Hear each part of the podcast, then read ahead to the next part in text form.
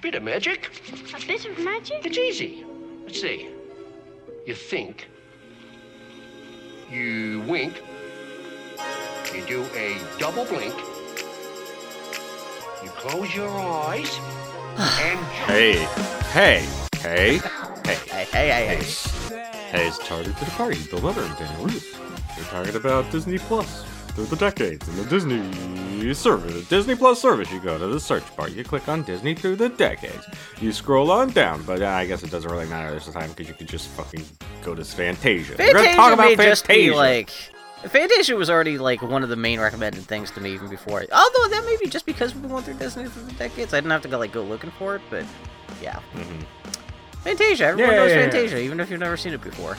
Um, It's the the, the the fa- Disney thing that everybody, when you mention it, says, "Oh, I love Fantasia." And then you make them watch it, and they're like, "I thought I love parts of Fantasia." they start checking their watches and they're like, "This is actually over two hours long." Wow. No, I, I, I would love to sit down with Disney fans and, and check to see how many times I've actually sat down and watched Fantasia, like in one sitting, all in one go, without watching their phones or checking their emails.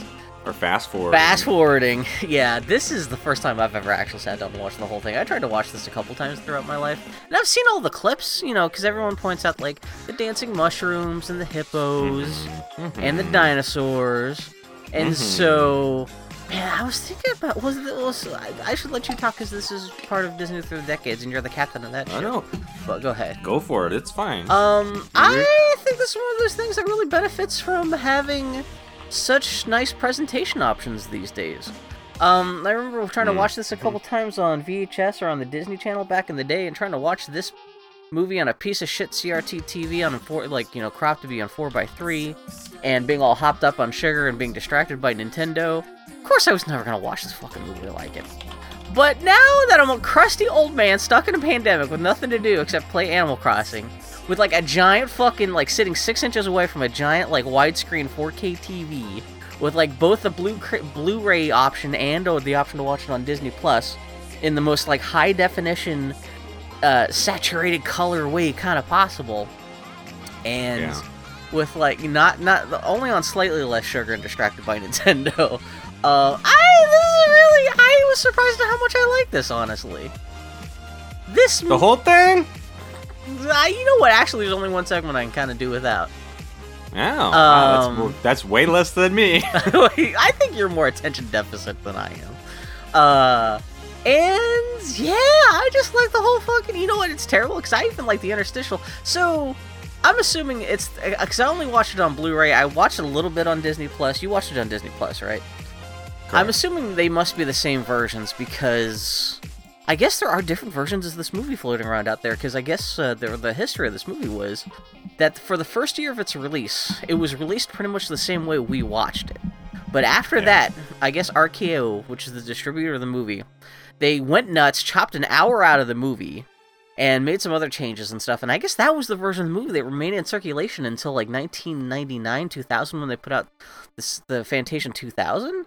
And in order to promote that release, they went back and uh, like went. They essentially reassembled this original roadshow cut that's over two hours long.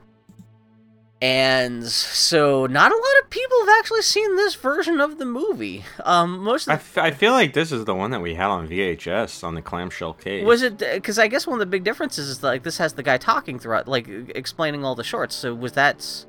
I feel like. I mean, he was in there, but he just didn't talk as much. Um, Mm. and I think they cut like one or two of the segments, or so. Uh, they had to do something profound because it's not like they, they they they said they cut an hour out of this thing, and that guy doesn't. He talks a lot, but he doesn't talk for an hour. Um, but yeah. So, you know, what's your viewing history of this thing?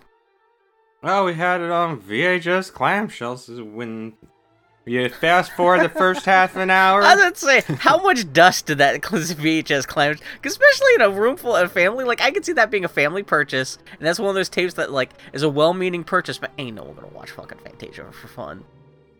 Some of the dinosaurs got fast forward. My mom didn't care for the dinosaurs. Oh yeah.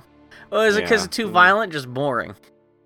Uh, I, I don't remember. I don't. Yeah, I, it's something, I don't remember yeah. why she didn't like it. You there know, was some reason. th- one of the problems with all the segments in this is there's, I, you can kind of say that there's something for everyone, but there's also something to bore everyone. There's there's got to be at least one of these segments in this movie that's uh, someone in the family is going to want to uh, fast forward through. Um, yeah.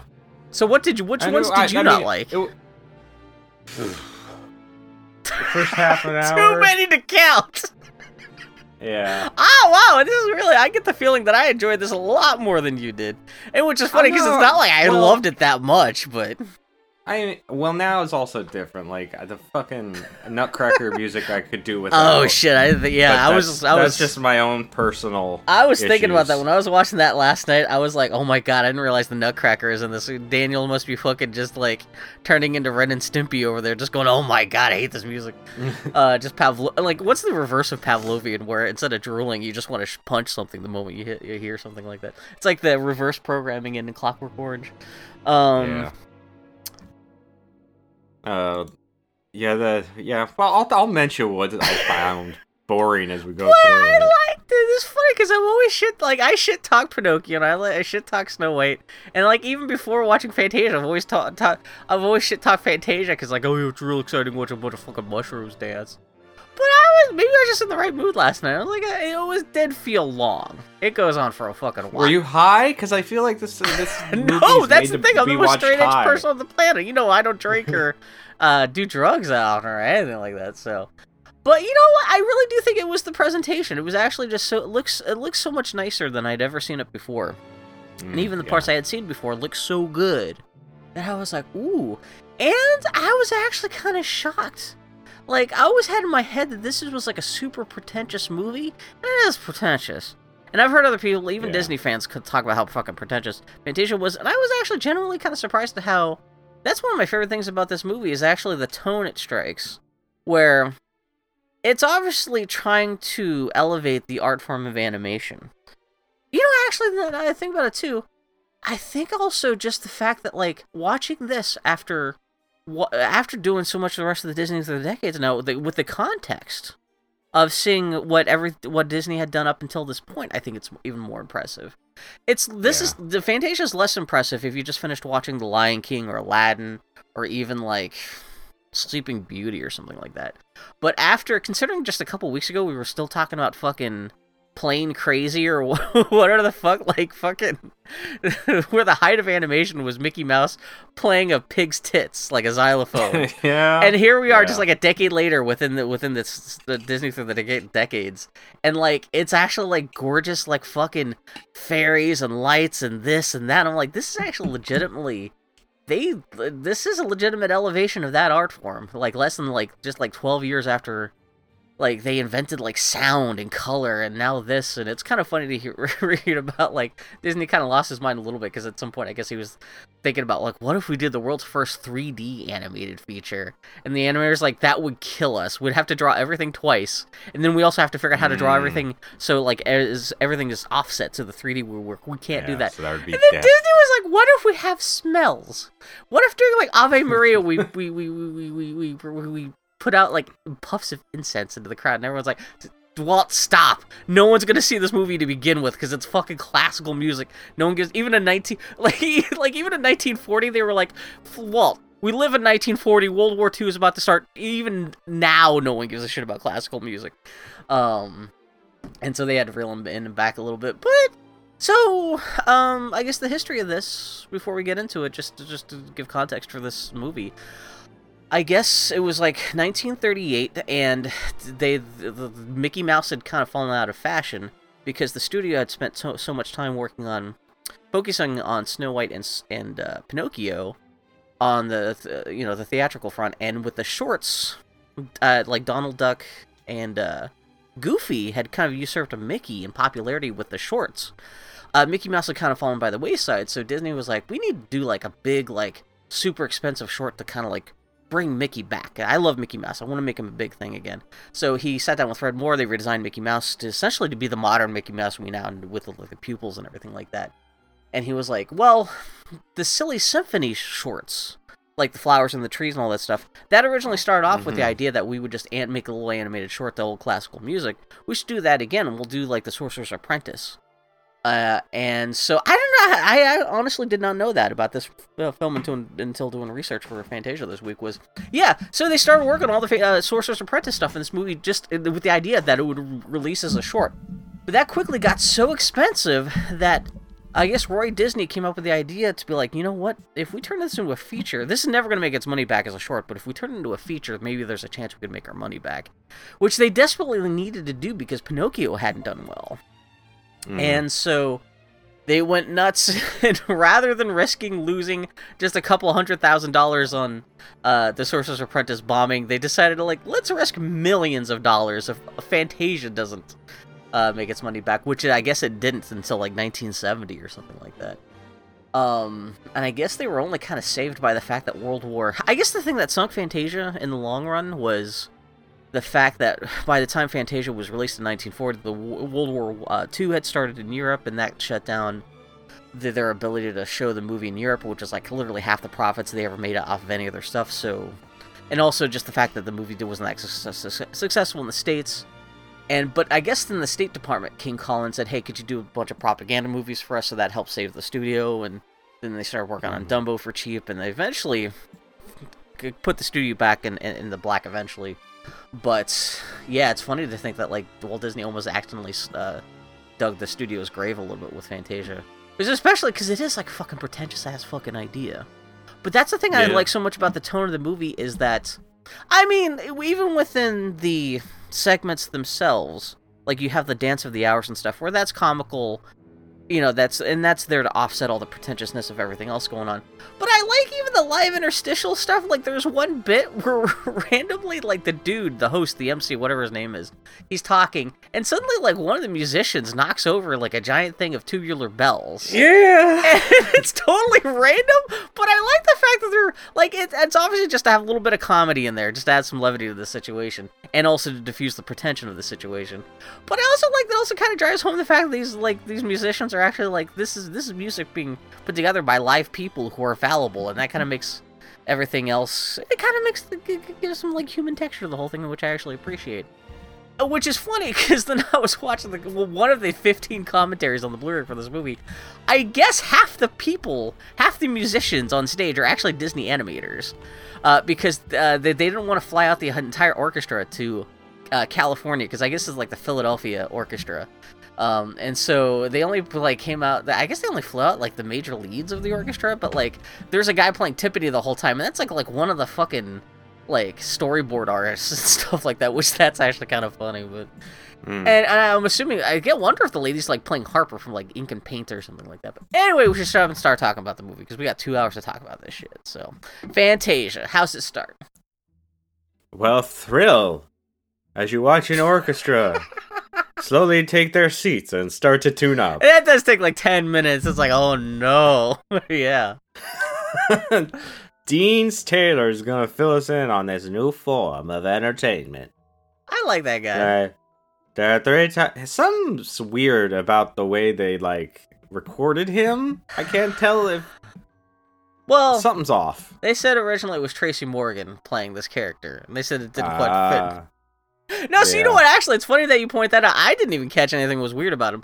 So one of the things was because well, I was talking about how uh, this movie originally went out as this two-hour-long quote-unquote roadshow version of the movie that mhm. was not reassembled until 2000.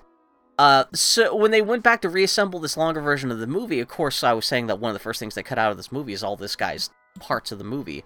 And so when they went to reassemble that stuff, they couldn't find the audio tracks from back from 1940 from the original release of the film. So they got like Mm. professional cartoon voice actor who does like DuckTales and, and fucking Disney Afternoon shit. So that is a dubbed guy from like the year 2000, actually. It- Oh, they- they- It's funny because they had the transcript for all the, all the stuff the guy said, so they knew what he said. They just they just could not uh, find the vocal tracks. So yeah. Anyway. But it is, yeah. Watching it again now, I was like, oh yeah, there's his he, is being. It's it's a little weird, yeah. Mm-hmm. Yeah. He tells us there are three types of music. One you got for sure story up in there. Yeah. And, uh, the other one is not really a plot, but it's got definite pictures to it. And three is just whatever the fuck we saw when we rode in on LSD on that LSD train. Third Hell yeah, we just choo-choo. make up some shit. I don't know. Yeah. Uh huh. Uh, first up is Tencha and Fugue or whatever the hell it's called. Toccata and fugue, Ah, yeah. Tenkata I don't Fugue, know. Yeah. I don't know. Do you, You know anything it. about classical music? About like anything about Beethoven versus Stravinsky versus anything else?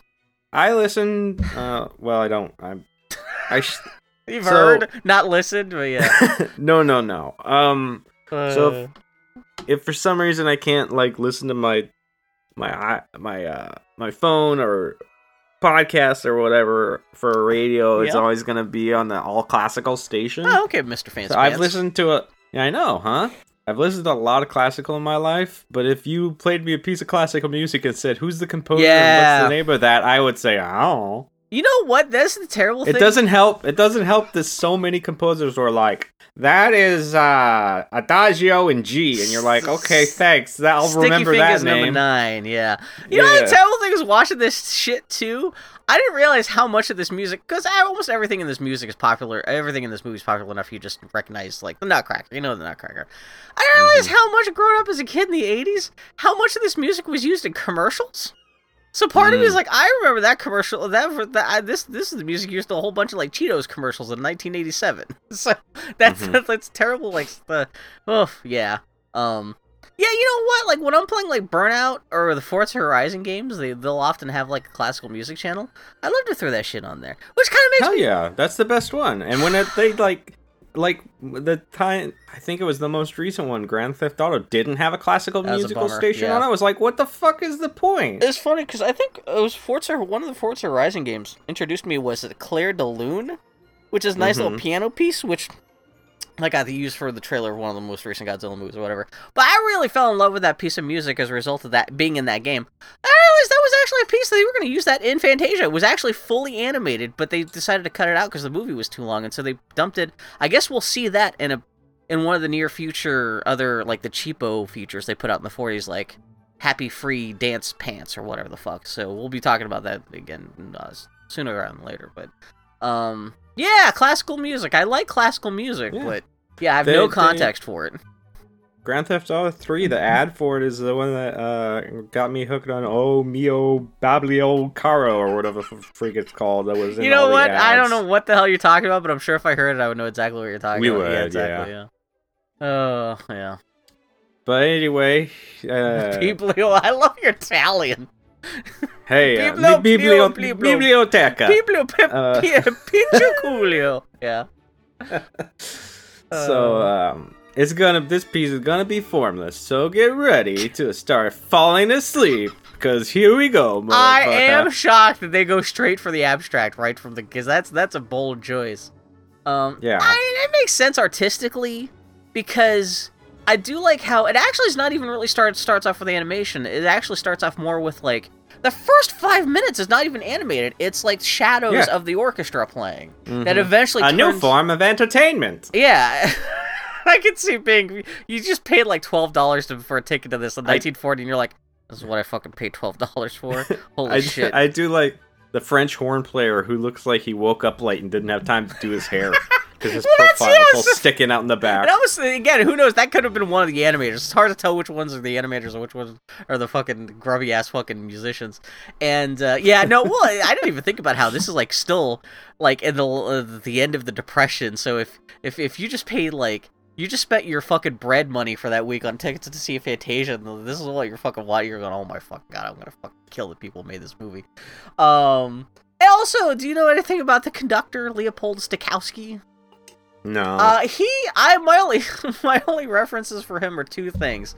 Uh, he was his hair was the inspiration for Doc uh, Doc Brown's hair in the Back to the Future movies.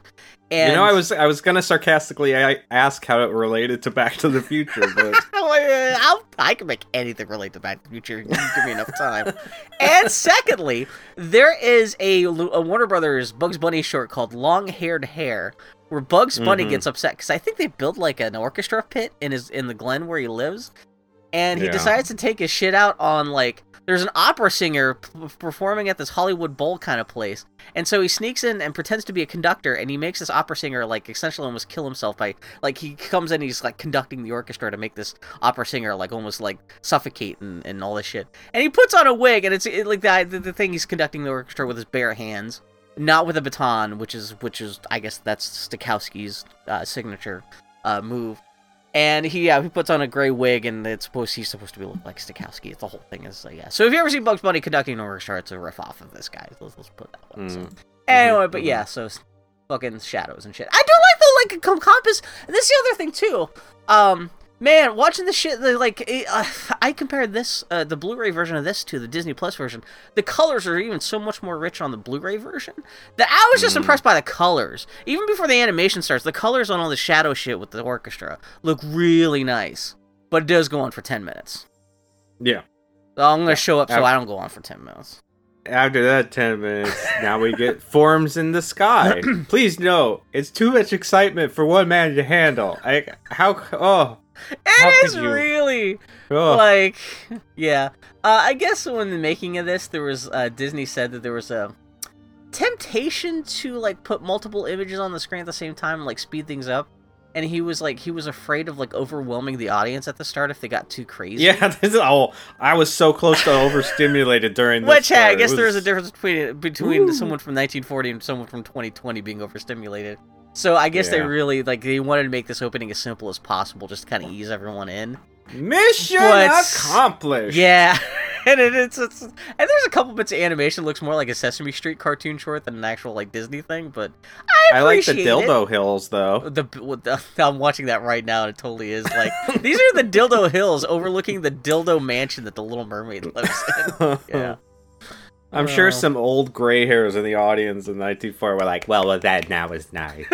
exactly, exactly. But that's it. Yeah, I, yeah, that, that's just a bunch of formless shapes and stuff. Yeah, it's still Yeah. pretty to look at, but so now this Phil, this fool fills us in on the Nutcracker Suite and says no one performs it anymore. Well, that must have been nice. is that a joke? No, 'Cause it's like it that's all the perf- time it was- now, it's the fucking it was, Nutcracker. It was being performed in Europe Oh. at that time, but in America it was like not a staple. It wasn't really till uh, uh, Balanchine came in with the Oh. New York City Ballet and So, like, in the uh, 50s? reset it and had it be all famous there. Wow, Yeah, that's- that- that's- that, Because I couldn't that tell whether he says that in the again. movie. I, I didn't know if that was supposed to be sarcastic or not. No, Um, this guy doesn't know how to do sarcasm. you kidding me? That's kind of what I like about him. He's just like this weird little frog faced dude. Um, but yeah, this is the uh, Dancing Pixies one. I Yeah. uh, this is. The, well, this is one of the things because uh, Fantasia is always held up as this big animation thing. I don't realize there's as much crazy like photographic special effects, not even necessarily animation, uh, because the, the, the whole thing of this is it's just the like you see it's, it's just the change of the seasons.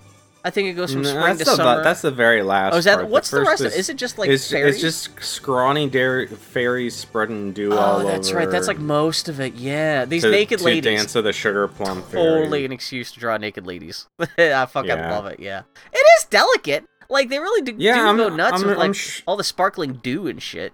Yeah, I'm sure animating all those water droplets on the spider web was a fucking pain in the ass, but Yeah. man, who cares? That's that's Sadly, that's kind of the Fantasia in a nutshell. Is like, oh my god, the like I'm, the attention to probably- detail is amazing, but who gives a f- the person who animated that was probably sitting in the audience watching and be like, "Oh, my crowded achievement!" And so from another part of the audience, So we were, like people falling asleep in the yeah, exactly. Well, that's a terrible Yeah. thing too, because like I can see myself trying to watch this when I was a kid on a CRT television. I wouldn't even get like half the, de- especially like the tiny little pinpricks of the like shimmering dewdrops and shit like that. If you're not, unless you're watching that like in HD. Like half of the shit is gonna get lost anyway. It's just gonna like oh a bunch of fucking water gives a shit. At least now watching Yeah. HD, and go like I can appreciate like how much time they spent like on making a thousand tiny little beads of water shimmer and and, and dance. That's impressive. Yeah, And I get and Yeah. I, I get, get- can pause the movie and see if uh, the, the the the fairies have uh, tits or vagina, and they don't. yeah, But no, yeah. Um, but yeah, I mean it's nice. I do like when I, well, so the, the, the when I was talking about the special effects stuff. Um, Mhm. it's the part where oh wait, is this already this? Oh, this is the dancing mushrooms and shit too. Yeah, yeah, yeah. Um, it goes into the they somehow made the most racist piece from the Nutcracker stay racist with mushrooms. wait, why is it racist in the Nutcracker? It's just the Chinese one, and you rarely actually ever just have actual Asian people dancing it. I by realize that was like, specific. Did we? uh, oftentimes the dude will just have a Fu Manchu and shit, and oh, is it supposed to a, be like an Asian? it's just dance? a big old, just a big old stereotype Oh. piece. Yeah, It's funny to think that like this is pretty racist in the movie too. Well, yeah, Yeah. Well, but as far as our white sensibility, it's funny because I always held, I always hold saw people holding up like the fucking. It's funny because even in the commentary, Roy Disney's like, "We spent all this money on this goddamn movie, and all everyone can talk about is fucking mushroom." And like that's the simplest Which shit. this that- it goes on for like a minute. that's the surprising thing. I was like, "That's it," and then such a because the act, Oh. the actual piece, I don't know if this is as long as it, but it's only a it's a minute twenty. I know because I had to change from one costume to another. Oh, really? Okay, yeah. Time, yeah, to get back on stage. Well, but yeah, I mean, uh, th- th- especially like Art Babbitt, the animator, everyone holds up like this is one of the most amazing things he did. And he just made a bunch of fucking mushrooms do Fu Manchu, like silly walk Chinese racist shit. Like it's Yeah. it's cute. I think people like it just because there's like a baby mushroom, and I think it's more people Yeah. reacting like, oh, it's like baby Yoda shit, where like they don't even care. Like there's like as long as there's like a baby thing in there, some people are be like, oh, that's the most adorable thing in the world. Like regardless Yeah. of like what's actually going on. So I think that's it. Mhm. I mean, it's still cool, but fuck, Jesus Christ! Like there was more fucking technique and crazy shit put into the dewdrops than the fucking. Oh god. Anyway, shut up, Bill. I feel like we're Hey, at reviewing least we people have- who like this movie more than the movie itself. Yeah. At least we don't have it to, to the Mirliton music. It's flowers spinning. Can your heart handle the excitement? Yeah, it goes on for a while. flowers spinning. Yeah, it just It looks like it was a bitch to animate for something. I can't even call it boring. It just exists. and that's the thing too. And there's like a fish thing, and like all I can say is that there's fish. It's just like it totally like until Oh, I don't I hey, forget. what is what? What does the Arabian music invoke in you? Is it sexy fish eyes? Yeah. Walt Disney wants you to watch some slutty fishes make 1940s fuck animated eyes fish. Nah, no, thank you. Like I did not want to. Who fuck- is the animator at Disney Studios that was like, I want more sex? You know that sexy fish in Pinocchio? what if we made her sexier? and she did like a weird strip tease on a gauzy fishtail thing.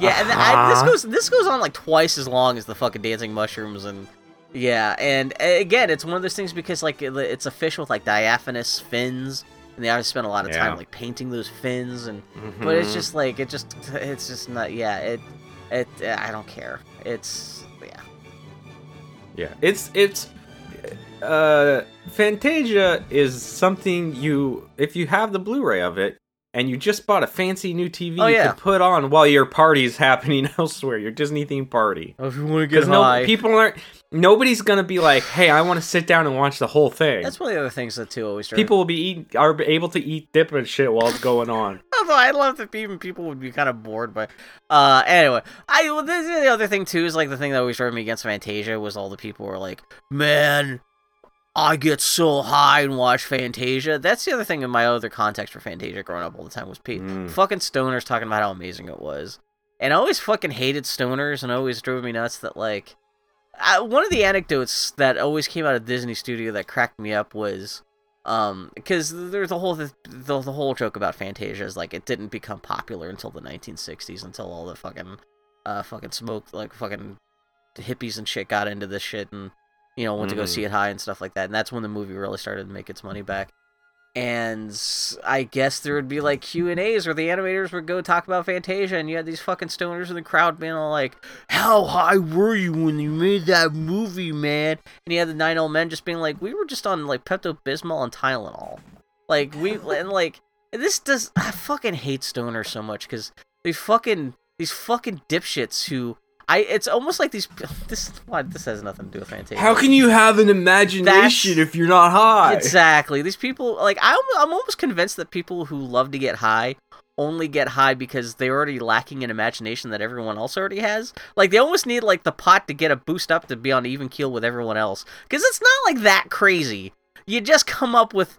Like, do, yeah, how, how do you not understand the basic concept of imagination? Like, do you really need to get high to understand why? How, I just fucking hate Stone. Anyway, so yeah, and the whole Stoner's relationship with Fantasia has always driven me nuts, and yeah, I've, Hmm. I, like that's I love people. I know people. People I love smoke pot and stuff. That's fine, but like the people that Yeah. like people who make like smoking pot a lifestyle drive me fucking nuts. And those Mhm. are always the people I've always grown up with. Like It, uh, the two people I've always seen go nuts about Fantasia are the fucking dipshit potheads, or like the real weeaboo Disney animation fans who are like, I cry every time I see the dancing mushrooms, and I'm like, fuck all you guys. Jesus Christ, I'm gonna go watch Emperor's New Groove. Anyway, so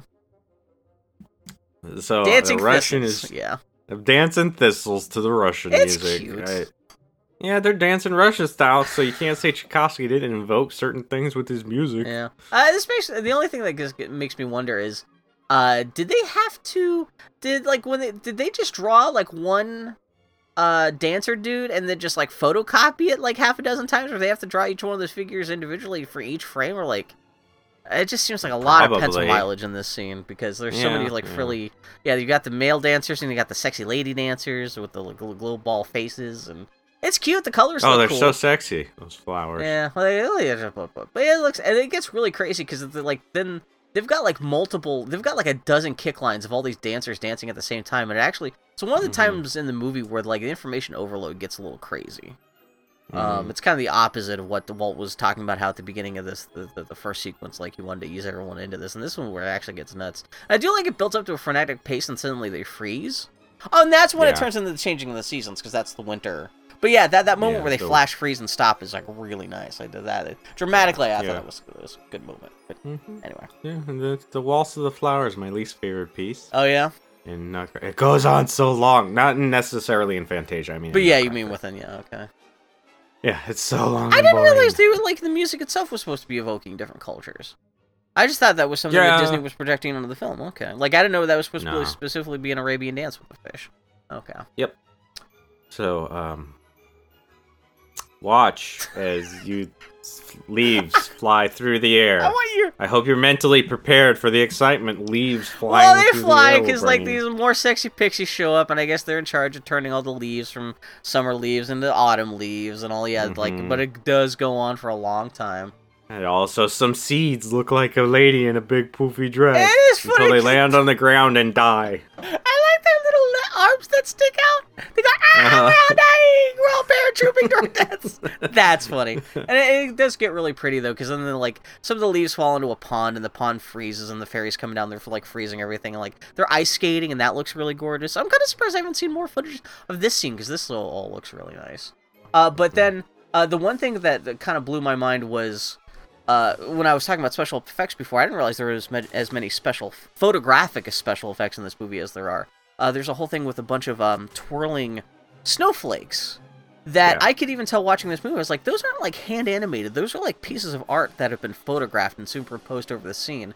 And then Mhm. watching the special features on the Blu-ray, yeah, there's the there was um, a guy who only worked for the Disney company for a couple years who was a special effects expert, and he uh, he actually came in and made these like just big big plastic snowflakes that he put on the system of like clockwork gears that like went on Hmm. this like roller coaster track that they filmed against like black velvet and then superimposed against this scene. And they were talking about all this other crazy like special effects shit. Like he did like he was in charge of like making the ghosts like all warped and willowy during the um uh night on black mountain bald mountain thing at the end of the movie and stuff like that and so that was kind of interesting to see like he was the guy like he did the uh, there's like billowing smoke effects in the volcanoes during the rite of spring patches. That's that's just like uh, ink they squirt into a, into a water tank and just super superimpose. So Mm. it's kind of fun to see parts of this movie that aren't aren't like hand animated, but just like photographic special effects. But that yeah, the, the, those twirling snowflakes were, were were some of that stuff. Anyway, anyway, Yeah, so that ends. yeah. and uh now here's some music with a for sure story is 2,000 years old or whatever. Oh, yeah. about a sorcerer and his apprentice. And, and now I'll just tell you the entire story before you have to watch it. I you know so what? enjoy it, I guess. It's funny that he does that for the Sorcerer's Apprentice because that's the you know this is the most narrative uh, segment in the whole movie. It's the one thing that doesn't really doesn't need Mhm. an explanation first. But this is one of the, the things I was kind of surprised at how much I actually appreciated as explanations for the other segments at least because at least with that explanation of what's going on, like you don't have to worry about the interpretation of what's happening. You already get, get the gist of what's happening, so you can kind of just kick back and enjoy the combination of the music with the the, the visuals that have been attached. Um, I can Mhm. see that being really bo- being really boring and redundant for a lot of people, but for me, I thought that was actually kind of nice. Like, and it's not, it's not like that guy's segments are that long or anything like that, but Anyway, know. but now we get this is the Kingdom Hearts part of the movie. Yeah. God, It's- fucking, I hate the design of Yen Sid. Yeah. Yeah, something about like he, I, he has, sometimes has glassy eyes, which I always think is really weird looking. I, I I hate the fact his name is just Disney backwards. I thought they were so clever because that's one of the first things I ever hear about Disney trivia is like, do you know that Yen Sid is Disney backwards? No shit. Like it's not like Yen Sid's that amazing of a Yeah, name. you know, you know how stupid that is. I thought Kingdom Hearts and like named him. That's how stupid it is. yeah, no, and like I think I was like, "There's no way Disney could have come up with a name that's stupid. It must have been like Kingdom Hearts." No! what- yeah. Who who are the most most imaginatively bankrupt people in the world? The Japanese or white people in 1940? It's hard to tell. um, I shouldn't say the Japanese, more like Japanese weeaboo game developers. It's terrible how much Kingdom Hearts has poisoned me against the sequence of the mill because just I'm fine with Mickey, but Yen Sid I just want to punch in the face because I don't want him helping Riku and Sora, those motherfuckers. They need to die. Did you finish Kingdom Hearts three? yeah. Uh, because I know you had started that again not too long ago, but yeah. Oh no, I I played it when it came out. I didn't, I didn't start that shit again. You Did high? they ever patch new worlds or anything into that game? I thought I they don't were. fucking care. Anyway, that's yeah. Well, I like I'm bitching about uh, Kingdom Hearts now. I just want to talk about it So, But anyway, so fucking Yen Sid's a wizard with a magic hat. Yeah, making butterflies out of smoke and shit. It's Guy's got the easiest luck- job in the world. That's his whole. Yeah. He's like, oh, I made two butterflies. I'm gonna turn in. Mm, Mickey's lugging water and buckets What around. does this motherfucker need with all this water? Holy shit! I don't know. His, his Yen Sid gets sleepy and puts his hat down and goes off to smoke a bowl and just relax for a bit. Exactly. It, it took half an hour to get to the part of Fantasia people actually remember and care about. Yeah, it is. I mean, it did Mickey- work because, like I said, this started off as an attempt to revitalize the Mickey's, you know, bullshit, and it kind of did because Mickey's still the most uh, popular thing about this movie. So, and this is like when Yeah. nine times out of ten, well, no, not nine nine times out of ten, but like Mickey in the Sorcerer's Apprentice is one of the most popular versions of Mickey out there. So, you know. Yeah. Mickey puts that hat on brings Broom to life and puts it to work lugging water around, even even though it, with the first time that broom dumps water into the bin Mickey was dumping it, it already starts to overflow. Yeah, and again, how much water that fucker? And also, Mickey's the whole point. Why is Mickey going with this guy? Because the whole point is like Mickey doesn't have to get up and like do this stuff. Like, what?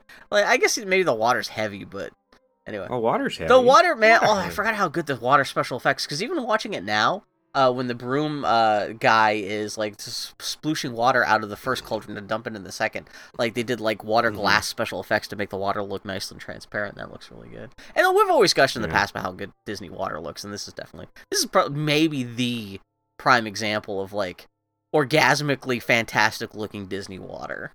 Um, Mhm.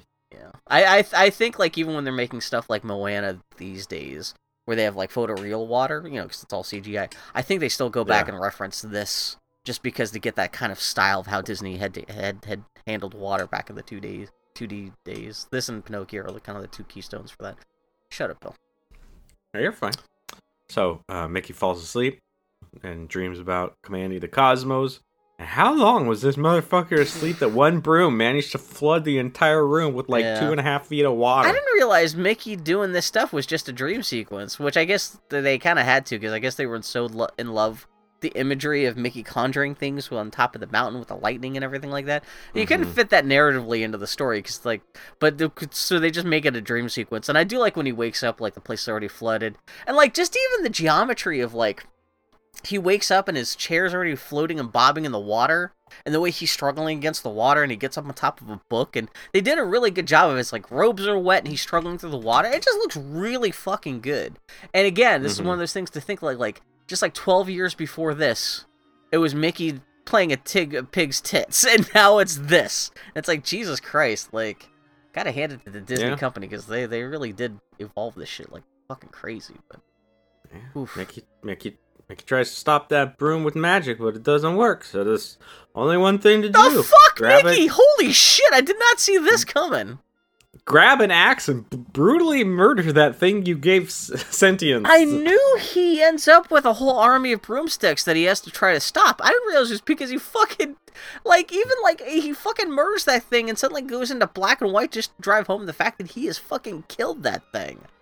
He cold blooded. He man, and just and it's one of those things too where movies always seem to think that like just suddenly having showing everything in silhouette will make it better. Like to get around the Mhm. sensors, but all that does is let you fill in your imagination as to what's really happening. It's just like the Pinocchio, the donkey transformation, and that kind of makes it a worse, kind of actually, because you're, Yeah. yeah. yeah, your imagination is probably always going to imagine the worst possible thing. But anyway, but yeah, I guess the splinters start to turn into other copies of, of the same uh, broom dude. Yeah, with complete with buckets. Yeah. Oh yeah, that's a Uh, little yeah. I, but they I, they didn't go too crazy because they they just fade from the shard to a broom, a new broom, Is- rather than like morph from a shard to a broom, like gr- sprout new arms. Because even Disney's poor beatdown animators told Walt Disney to fuck I- off when he asked them for actual morphine of the There brooms. had to have been a conversation about morphing because like after Pinocchio. You think that, that that's kind of like Disney's bread and butter at this point, but it's funny they're like, like no. I wonder if it's also they were worried of maybe the short was already going too long as it is, and having a Mm. lengthy sequence of all these like splinters turning into brooms, like morphing into brooms, like actually like physically you can actually see them transform. May have been a bit too much, and they just wanted to focus. They just want to hurry up and get to the part where like Mickey has to struggle with the brooms. It's not so much about the transformation itself, but yeah, there's and they, so all the brooms come out. and, Like now, there's like a million fucking brooms with water, and there's one fucking shot I love that is uh, a lineup of rooms uh, that you see the reflection in the water, and then you, you, I, you can tell it's reflection, but it's clear enough that you it takes you a moment to parse exactly what's going on, and then you see them dump the water into the reflection of themselves. And it just looks really Mhm. fucking.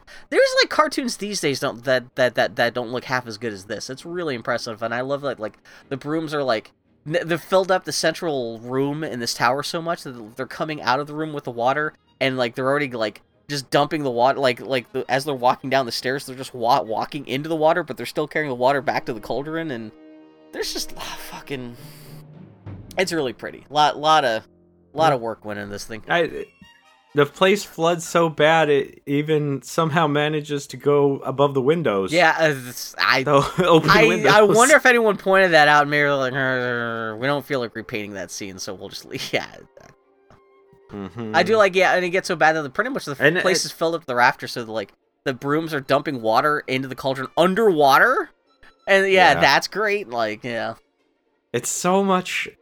It's so freaking wild how much better this is than their non-story shit we've seen already. yeah. I mean, I I think it really boils down to the fact that like this is supposed to be a short, and they wanted to have a little bit of an actual narrative. It's not just imagery, just randomly happening, and also there is. Yeah.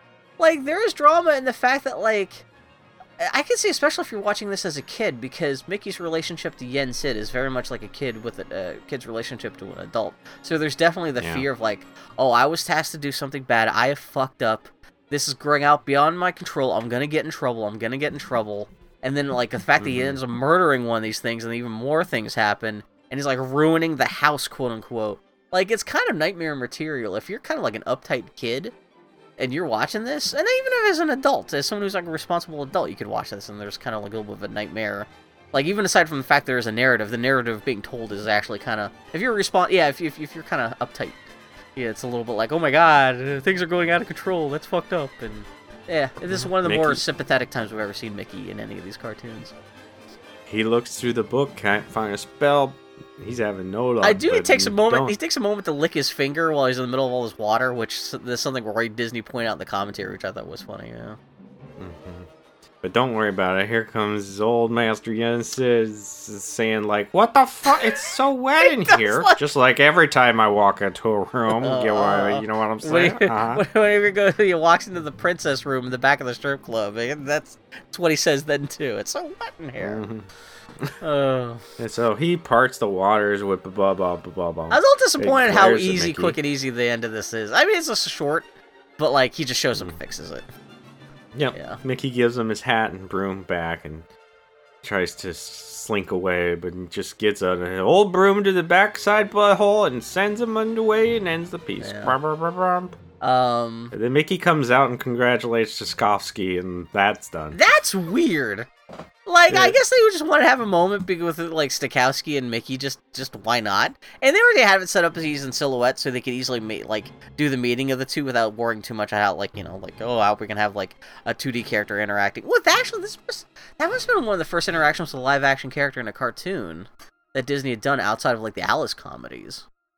Maybe. Uh, at least in, like in terms of like the golden era of Disney animation, and oh, of Yeah. course they they're benefited by it, like everything's in silhouette, so that makes it that, that kind of shit look ten thousand times a year. And then they have to do the random thing where the guy knocks over the two tubular bells, and it takes uh, that bit goes on for a while though, because it's like they have we're sitting there What- watching these characters on the stage watch this other guy try to fix these tubular bells for like like three minutes. It goes on for a while. Was that just to wake the audience I up? think so. Which is I. but did they not think that the Sorcerer's Apprentice was that boring that they needed to be woken up after? Like what the hell? Or maybe like they thought like the the the meeting between Mickey and Stokowski went on for a little too long, so they had to snap people up awake. Uh, yeah, I don't know. Ah. Anyway, So he's like, ah, so now it's the rite of spring, all primitive and life and shit. Man, I tried to watch some 1980s something version of uh, the Joffrey Ballet doing, uh, I think it was a Joffrey doing the rite of spring. yeah. Oh, So the Rite of man, that that thing sucked ass. It is, it- he even says on here it's supposed to be a bunch of tribal dances, right? yeah, That sounds maybe potentially. I my only reference for the Rite of Spring is that I guess this is the piece of music that was the newest. It's Stravinsky, and Stravinsky was still alive. He was the only living conductor uh, uh, that was you know had contributed to this movie that was still alive when this movie was being made. And yeah, I've always heard that like Rite of Spring when it first debuted in like 1904, there were like riots and shit. And so I had that specifically in my mind while watching this. I'm like, what is? I love hearing that. What? I love hearing that about old classical music when you're listening to classical stage and they're like, when that piece came out, people threw feces at the orchestra and declared it Satan's music, and then it's all. Da, da, da, da, da, da, da. And You're like, man, people are uptight. This music is now used for a butter commercial.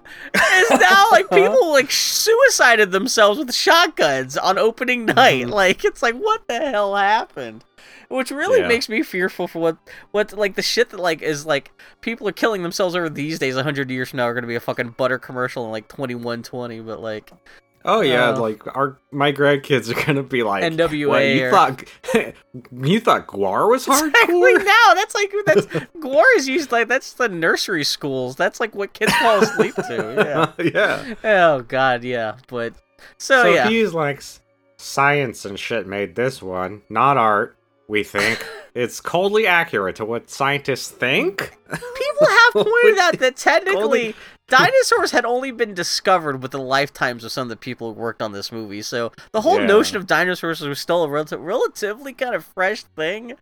And I actually kind of surprised at how good, like, how not off model. What, well, at least compared to what we think dinosaurs look like today, it's actually not that crazy. It's not that bad. Eh, Um, they're a little like the place where Pee Wee Herman goes at the end A of uh, Pee Wee's Big A Adventure. little so- bit, yeah. Um, man, I s- But but when uh, when I was a kid, I spent all my time at the Carnegie Natural History Museum in Pittsburgh. And they had this big mural of this Tyrannosaurus Rex behind the Tyrannosaurus Rex skeleton, and the mural was painted in like 1910, and it looked like a fucking Mm. disaster. It like it was like this like it looked like a person in a it looked like Bobcat Goldthwait in uh One Crazy Summer when he's stuck in the Godzilla costume. It's like a guy just standing Mm. up going, "Ah, I'm a dinosaur." That's what the painting looked like. And so this Nice. this looks better than that at least. That's all I have to say. But- well, we're not even to the dinosaur. I know, He's but yeah, this first- is he's still talking. He's saying cells and stuff. Then dinosaurs. Stupid, stupid, dumb dinosaurs. They were s- tiny brains. As a rule, they were vegetarian. what? What? What? You do What you, you do talking realize the star of this cartoon is a Tyrannosaurus Was Rex that- that eats a stegosaur, right? Was that, was that just so l- they'd be like, so don't get scared, I, kid? that's what wink, it's, I was like. Is that supposed to be a joke? Like, what's going on? did, did did they film this before they made the cartoon? like, what happened? Um, And then he's Yeah. and then he's like, then they died. So okay, are you ready to watch some dinosaurs die? Hell yeah! this should be the most exciting part of the movie, but it's yeah. You know, I was actually kind of surprised because he even mentions like this is he talks about how life started off in the oceans and stuff. I was like, man, for 1940, this is actually relatively progressive. Uh, Because I'm surprised they're even talking about any kind of creation type shit. And I guess the original Mhm. idea for the short was supposed to be uh, the evolution of life on Earth until the creation of man, and it's supposed to end with like man discovering fire. And then Disney realized that the religious groups were not going to have it, so they just cut it short. They just like, let's make it dinosaurs. We'll show like the Hmm. creation of life, but like, we're not going to get mankind involved because that's going to be the piss. That's going to drive, drive drive the Bible thumpers nuts. And so, but yeah, So so, for the fir- but instead, also first ten minutes of cartoon is just to be like space shit. To quote Bart Simpson, "Wow, the universe is so boring." What episode is that from? Is that when That's, is the comet that's episode? where he breaks. That's the pool one where he breaks his leg. Oh, okay. Oh, that's right, because he's like, okay, yeah. Um, yeah, and this goes on for a while. Again, I but from a special effects perspective, it's nice because there's a whole thing Yeah. where like the camera pans into this galaxy. I guess it's supposed to be our galaxy.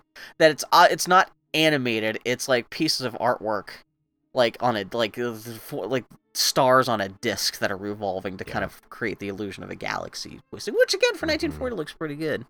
Uh, but it's boring as shit because then it's slowly like you see Earth and it pans Yeah. in on Earth and there's like 15 minutes of like volcanoes with like stock footage of volcano clouds coming out of the, the fucking volcanoes and like it's all a little bit like it takes a while to get there. So much work went into those lava bubbles. God, that's what I'm saying. And it's, but it's just boring. and it goes on. It can't stop. It's like it's like they, they, they like they put so much work into this they couldn't edit any of it down because they would break the animators' hearts. And so Eventually, getting to the sea and making a bunch of steam and storms, which eventually leads to the peace underwater with all this life forms, fast- little life forms bopping and booping around. I'm fast forwarding through this now, and I'm I'm sh- shocked at how long I have to scroll through this to get to where it's even just the amoeba in the waters. Fucking microbes and shit, man. Yeah. is- I'm sure it's all totally scientifically accurate. And they keep on crossfading from like one bunch of amoebas to another with like actual like footage of like this cloud whirling over the screen. Mhm. They do this like two or three times, and it's like, come the f- get to the fucking fireworks factory. Yeah. Come on, Jesus Christ, movie.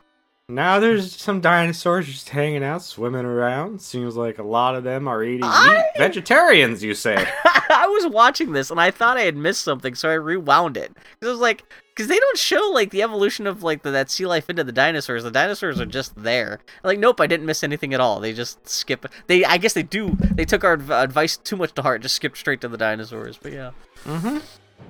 Yep, and then there's Triceratops lumbering around, flying lizards with wings. That's pretty cool. And we're feathers, brachiosauruses, or something that looks like it. I'm sure none of this I- shit is accurate anymore. I get the feeling that like yeah, not only did they have limited re- reference for this stuff, they were also just like, let's just make up some fucking dinosaurs. Who gives Yeah. a shit? Yeah, we monsters. Some of them do look they would attack G.I. Joe on a mysterious island they stumbled across. It is. I was I was reading something about the, the, the, the fucking Walt Disney talking about the different ideas that he had for the Fantasia, and he was like, "Rite of Spring, I think that could be dinosaurs and monsters." And he was hung up. He kept on yelling about monsters. He's like, monsters! I want monsters! I'm thinking about flying monsters." And the fact that he kept on saying monsters more than dinosaurs cracks me up. Mm. And so that kind of explains like, uh, yeah, it's it's. I mean, you can, there's recognizable like there's like duck-billed uh, dinosaurs here. There's the dinosaurs with Yeah. Actually, it was the, the dinosaur I needed the last part of from my collection in Animal Crossing. Was the Parasaurolophus dinosaur with like the horn on it. Man, fucking. But yeah, is it the one with the horns on its head, like the big one, big One of- horn sticking out the back of its head? Like Yeah. that's in here. They're recognizable. They're maybe not drawn that Yeah, great, No. but you get the gist of it. Yep. So they're all eating plants, having a good time, and then fucking Larry shows up drunk like an asshole, trying to bite everyone There's with no his story. stubby little arms. just- fucking Larry, man. I love he's got giant claw like not even claws, but he got these big fingers. It is to- it's total GI Joe version of a dinosaur. It's fucking great, yeah. and then he just kills the fuck out of Stedman the Stegosaurus. And he kills him like twice too, because like he like grabs him by the neck and kills him, and then he kills him again, and it's And I all cannot- yeah. I had my family was a Mac family growing up, but we had Hypercard as you have, and there was one that had um uh dinosaurs on it, like poorly drawn shit of What's dinosaurs. a hyper card? But You don't know what hypercard is? No, this sounds like you've, uh, you, Oh. you sound like it's someone who just came from the future. Mike you don't have hypercard? How do you live without HyperCard? Mike? Russell would be so ashamed of Oh, you. really? Oh, is that like an art program? No, hypercard stacks. You could. It was kind of a programming little dealy bob. oh, yeah, I never heard about But this. But anyhow, uh, uh, you could make it read whatever text was on screen, and Oh, I'd always okay. make it say. It would always say Stegosaurus, and I would fucking love the shit. I can't see the word Stegosaurus without Stegosaurus. That's fucking fantastic. It's good shit, man. I'd never heard about that. Um, No. it's funny. I'm watching it now too. And the Stegosaurus, when he dies, he looks like he's got. He looks like he's coming when he dies because they drew him with this Yeah, really derpy going, face. He looks like he looks like he just got like crushed by the thighs of Xenia Onatopp or something like that. Yeah, This was my fetish. I die, die happy. Yeah, All my four dreams are gonna come true. Trace, fucking Gary Busey, the dinosaur who wanted to die. Yeah.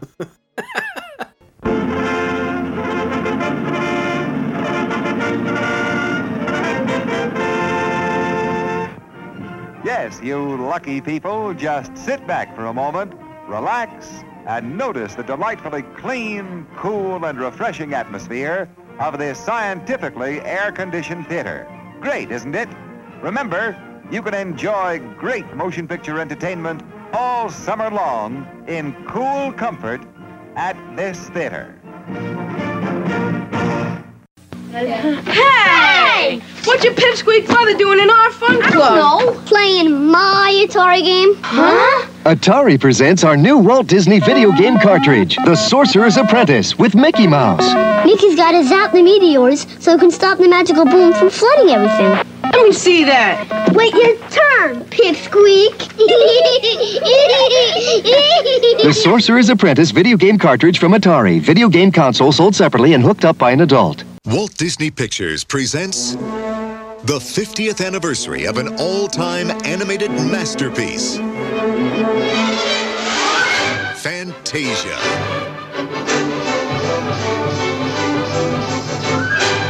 The most incredible musical fantasy ever is back. This fall, you're invited to experience the breathtaking beauty, the wonderful adventure,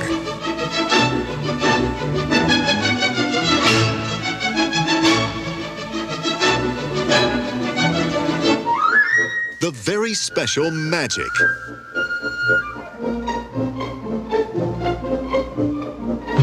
And the electrifying power of one of the most spectacular entertainment events of all time. It's a motion picture you will never forget. Now, with a completely restored picture and soundtrack. It's the 50th anniversary of Walt Disney's classic Fantasia, a symphony in sight and sound.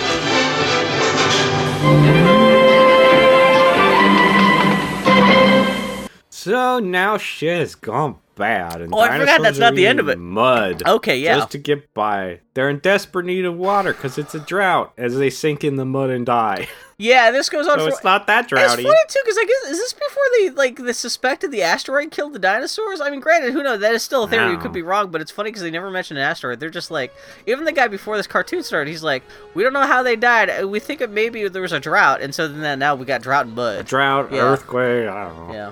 So now all the dinosaurs are dead. And now we have some really roughly drawn rocks that don't feel like they fit in Yeah. with everything well, else. like it looks like what they did is like they drew a bunch of like pencil shaded rocks. Like they didn't Yeah. like ink them with ink. They like xeroxed them No. to cells. It almost like it almost looks like well, and even then, a lot of the rocks aren't necessarily animated. They're just like they're like static images that are just being shoved around like pieces of paper, which is weird. Mhm. And I think I like I don't know how much of that was maybe them trying to take shortcuts versus like just experimenting because they just want to say, well, we just want to show the rough destruction of all this Earth and stuff like that. But um, Yeah. yeah, it looks weird. It wa- doesn't look finished though. It looks weird. No. Yeah. And then all the water comes back for its revenge. Too much lava, not enough dinosaurs. Turns out the water was hiding behind a rock, and it says, "I gotcha. Mhm. I came back and I gotcha." And then the, that dude comes back. He says, "And now we'll have a 15 minute in- intermission." Ah, I was like, What? really, really. Are you gonna? Oh, the orchestra's they're just they're just walking away. It oh, That's the thing. Okay, is like okay, cool. Thankfully, on the home video version, they don't make they don't force you to watch the intermission, but you do watch like ten minutes of these guys just getting up and walking away, which is practically the intermission itself. Like you, Uh, they they go so slowly that by the time like the intermission is going to be over by the time they get up and finally get out of the room, so they're just going to have to turn around, right around, and walk back, and that'll be the end of the intermission. Yeah, Um, but now we get to watch them tune their instruments again. Hey, you guys could have edited this part out. know we didn't need to watch this. Oh, you're gonna have them do some quote unquote spontaneous improvised fun with their instruments, Yeah, huh? I s- well, that was a fun half a minute. I did see. I guess they did actually film.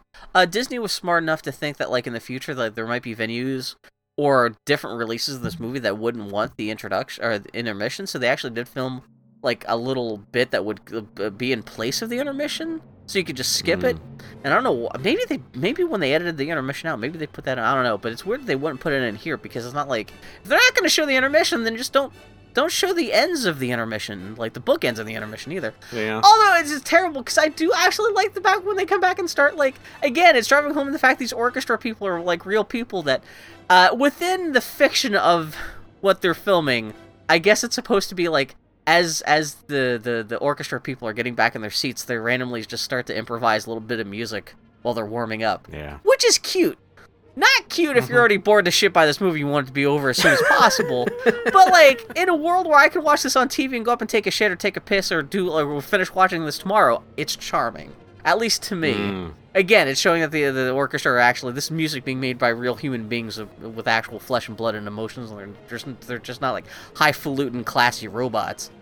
But it is funny because like it, it turns into the guy sitting there listening, watching the, everyone else play for a couple minutes before he finally kicks in and says, "Okay, we gotta get the movie going on, guys." But yeah, Oh yeah, we gotta roar back right back into it. Let's meet somebody. It's very important. oh no, The soundtrack. Oh, this is weird because it's not a whole segment No. of itself, but it's Let's watch this Audacity fake wavelength for a while. this is is this the world's first visualizer?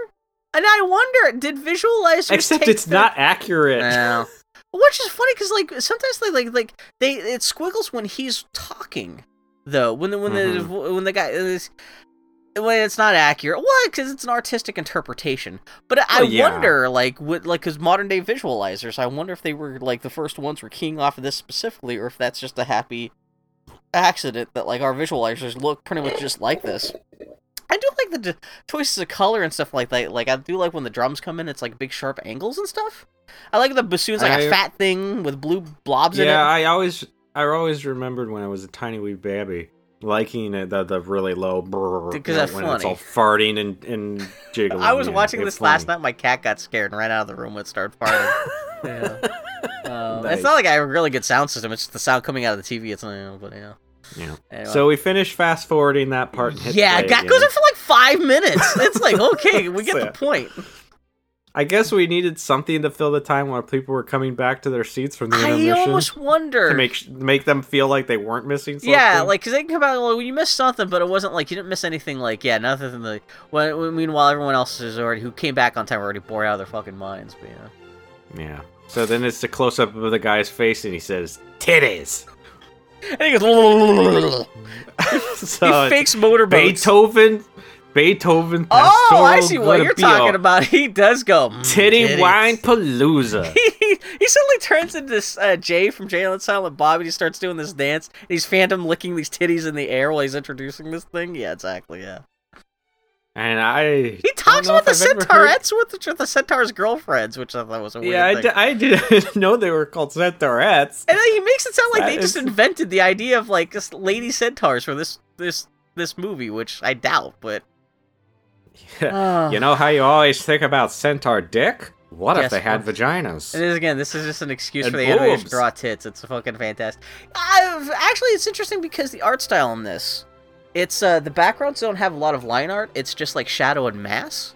Which this is this is a weird abstract thing to talk about, but this kind of art style of the backgrounds being rendered in this kind of specific way, again, of course, gets used in Hercules like 60 years after this. But it's funny because this is also kind of the art style they kind of use in um, Aladdin of all things. And I specifically remember I had a book about the making of Aladdin when I was a kid, and they talked about how um, the, like the palace and all the background uh, paintings were kind of designed kind of like this big blobby uh, masses of shape and shadow like they are in this. So I just I don't know that's kind of thing I just remembered. But it's a bunch of fucking Pegasus and shit at the start. We don't get to the good, the good Well, stuff. fucking baby unicorns, it's a bunch of fucking sh- It's again. I'm surprised.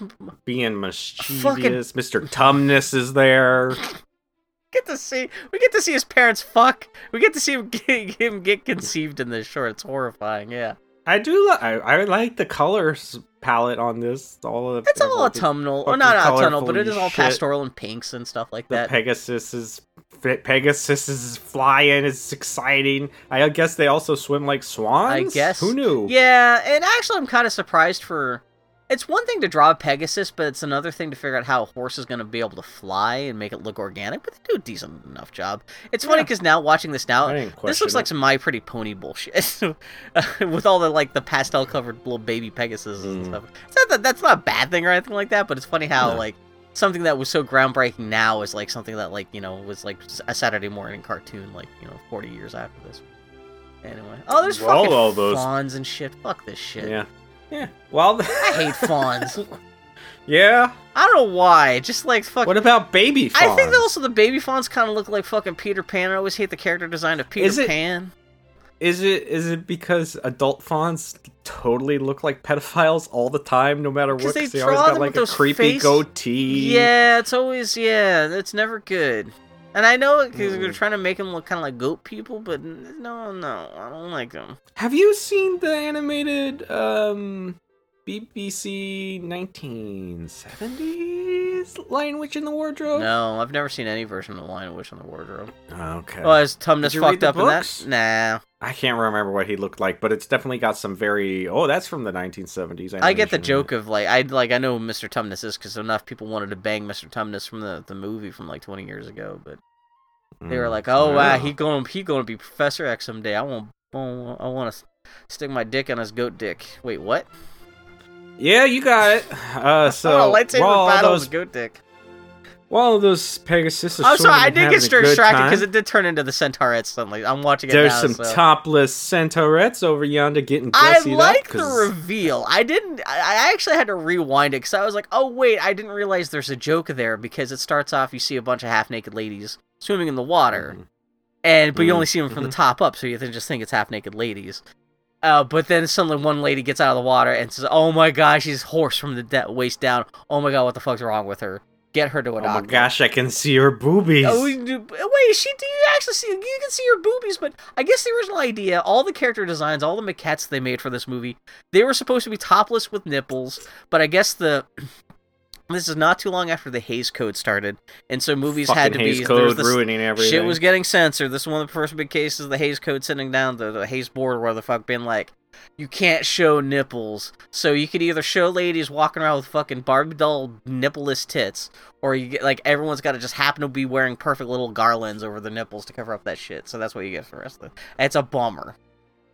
The Hays Code sucks ass, Yeah. man. Although, imagine how many more furries there would have been. It's funny how much nipples can go totally define. I mean, nipples do kind of define the boob, but it's funny how much if there had been nipples in this, it would have been even more scintillating. Like that would have like even the number of, like furries would have been a thing generations earlier if there had been nipples in this movie, probably. But yeah, I don't know if furries and centaur. I mean, they, I'm sure there's some Venn diagram. Or is there not? The, is that the same thing? You don't think? I don't know if centaurs are considered furries. Oh, I mean, really, it's not like you have to be afraid to want to fuck a horse with a little woman on naked woman top. Like, it's still attractive. It's yeah, it's it's not like the appeal is like she's got horse pussy. Although I guess that would be the appeal. for I hope not. oh my god, I never even considered how that. Like, for some people, that would be the best of both worlds. I get human woman who I could like marry and talk to, and like have Christmas with, but then she's also got big meaty horse pussy because I want I want someone with a vagina big enough I could stick my head into it. Also, she can never pee indoors. I have to take her back out in the yard to take a shit. I guess that's an appeal for some guys. I don't know. I, I can see for ladies, big giant Mm-hmm. Horse cock. So Wait, how how would that? Anyway, sh- I'm thinking about. Oh, Anyhow. anyway, shut up, Bill. they don't have nipples, but so Disney was like, "Fuck it, we're gonna put flowers on there that make the perfectly placed middle the, nipples." I do like that. That's kind of a big fuck you from Disney. It's like, yeah, fuck you assholes. Yeah, we're we're gonna give her like flower areola practically. Yeah. Yeah, but uh, hey, when you're tiny, when you're like I don't know, ten or 10 to 12 and you see this segment, you're like, I don't care. They ain't got nipples. There's No, fucking. It's funny because like if you're a kid and you have any kind of drawing ability, you're probably already drawing naked ladies out of this, and you're like, people, adults got paid to draw naked ladies, and it's like super like Mhm. scandalous. It's like, oh, naked, like it's like I'm watching my kids' cartoon, but there's naked ladies in it. It's like, oh shit. You almost wonder if like you wished it into being. Like you suddenly had magic powers, and suddenly like, did I just wish naked ladies into this somehow? But yeah, um, There's lots of naked cherubs, though. yeah, that's unfortunate. Um, I mean, it's But not I that unfortunate, like- but there's a lot of like, look at the cute little cherubs, they're bending over and stuff. I like I like all the the dude centaurs rolling up with their stubby little arms, Uh, looking you can- super dorky. It is. You can totally tell that the, the animators they spent all their time and attention working on the lady centaurettes and not so much the centaurs because they are, yeah, the especially the first scene where the centaurs show up and they're kind of drawn from Mhm. the distance, so they even less Yeah. detail, so they look like they're all like Peter Dinklage people, all little pony people, because like the proportions on their limbs are all messed up, and they kind of run towards the camera and it looks a little bit better, but. Again, yeah, the centaurs are not nearly as what lovingly designed or animated as the ladies, and I mean, that's it. They're not even a varied. They're all the one dude, just different colors. Yeah, exactly. Whereas the ladies, there was all different kinds, and you, the fucking cherubs were putting hats on them and shit like that. And there's like Mhm. one lady in particular, like, why does this shot look a little weird? Because the camera's super zoomed in. And then you look up on Uh-oh. YouTube and you're like, Oh no! Oh, Somebody no. hit the racism alarm. this is, yeah, it hit the big fucking, big shiny candy like Disney racism, racism button alarm because. Yeah, so both uh, th- uh, this is edited exactly both the same way on both the Blu-ray and the Disney Plus version. Where originally there was a fucking centaur called fucking was it Sunflower Sunshine, yeah, and the joke was and her design doesn't even fit in. It's no, so weird. it is like some fucking 1920s racist shit where it's this bl- like black girl centaur with the whole big fucking big lips and the pickaninny hair and the whole like she's like waiting on the centaur. She's like it's not it, the character design is bad enough, but then she's also just like the foot servant for these white girl centaurs, and she's like buffing their hooves and all this shit, and she's all like Yeah. her eyes are all googly and like it's regressive. It's like it's like She's missing a tooth. she, she's all fucking cupheaded and shit. Like, yeah, missing a tooth. I'm just like, it's the worst. It is like slanderously fucking racist. Like, s- even for the time, it was scorchingly fucked up racist to the point that like I've seen people point out like, I, uh, some people defend it like, oh, people, this this wasn't racist until later. Like, no, there were people, there were black people at the time who were like, what the fuck is this shit? This is like what, and this is a, this is before Song of the South and all that other shit. So this is already like. You did not. This is completely unfucking necessary. And so for this version, uh, they cropped in. She only shows up in like maybe half a dozen shots in this, and so for most of the shots, they just crop. They just zoom in on the shot to crop her out. Though there's one lengthy shot where there's, I think it's the center out with the pink pink horse bottom, who's like she's like prancing around, and you see that she's kind of looking behind her as if she's looking at something. Uh, the the the the, black racist character was originally like trailing behind her and kind of like tying her hair and her garland and stuff like that, but they digitally erased her from this scene. So it's Hmm. one of the few times where they actually just, the, yeah, they said there's no way we could fix this just by zooming in. We're just gonna have to like digitally erase her from the scene. And so, but yeah, th- that's why. Yeah, there's a couple shots in here that are cropped, and yeah, it just makes this. And they actually did well enough that you, if you don't know that character was edited out, you wouldn't, you probably wouldn't notice. But this is definitely one of the more egregious bits of racism in the Disney canon, and one of the more uh, little it's so bit- racist. Even in the '60s, they were like, That's "How about no?" yeah. it was- So it was yeah. It was during that release where the mo- movies finally started making money from all the potheads and all the hippies. But yeah, th- that was the first one. They were like, "Yeah, this is civil rights happened. We can't get away with the shit anymore." So, yeah. oof, dude. And then in the commentary watching this, they don't even ta pay any attention. They they they they pretend it never Oh, happened in the no. commentary, which Of course. Well, and especially like, I watched the commentary, it was like Roy Disney and all the head guys, and so of course they're all just like, let's pretend this never happened, which is which is a little bit. I don't know if that's almost better or worse.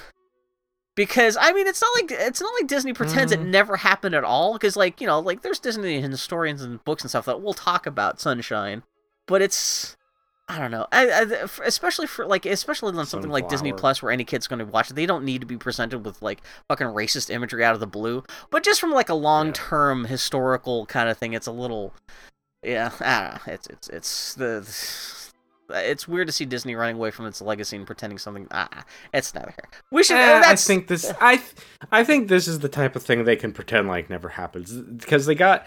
If they had gotten rid of it like ten years ago, then you'd be like, "What the fuck, Disney?" But they they figured out yeah. It's actually pretty early on for for them that it was bad and got rid of it's it. it is it is interesting to think that character's been gone for longer than it, the character actually existed within the film. Because yeah, whether like it was deleted from this movie for like over fifty years ago, and this movie's like Yeah. less than hundred years old. Yeah, so whatever. That's not the point. But yeah, I just paused at the wrong moment. I got a really derpy naked cherub on the screen. But yeah.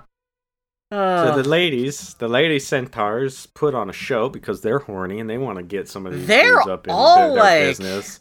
you know, again too, like talking about the mix of human uh and horse, like they actually do a really good job of like they just parse the animation of the forelegs of the horse as being kind of like the legs of a human, and so they're kind of like wiggling their hips, which are kind of like the forefront of the horse. And I'm kind of surprised actually for mm-hmm. like 1940, they actually did a pretty good job of animating these centaurs, at least the lady centaurs, in a way that actually looks relatively believable and attractive, and they're not like horrible monstrosities or anything. But again, I think that's due to the fact that the animators were horny and they really wanted to get this right because that's kind of half the point of the uh-huh. sequence is that you want to fuck those centaurs. But yeah.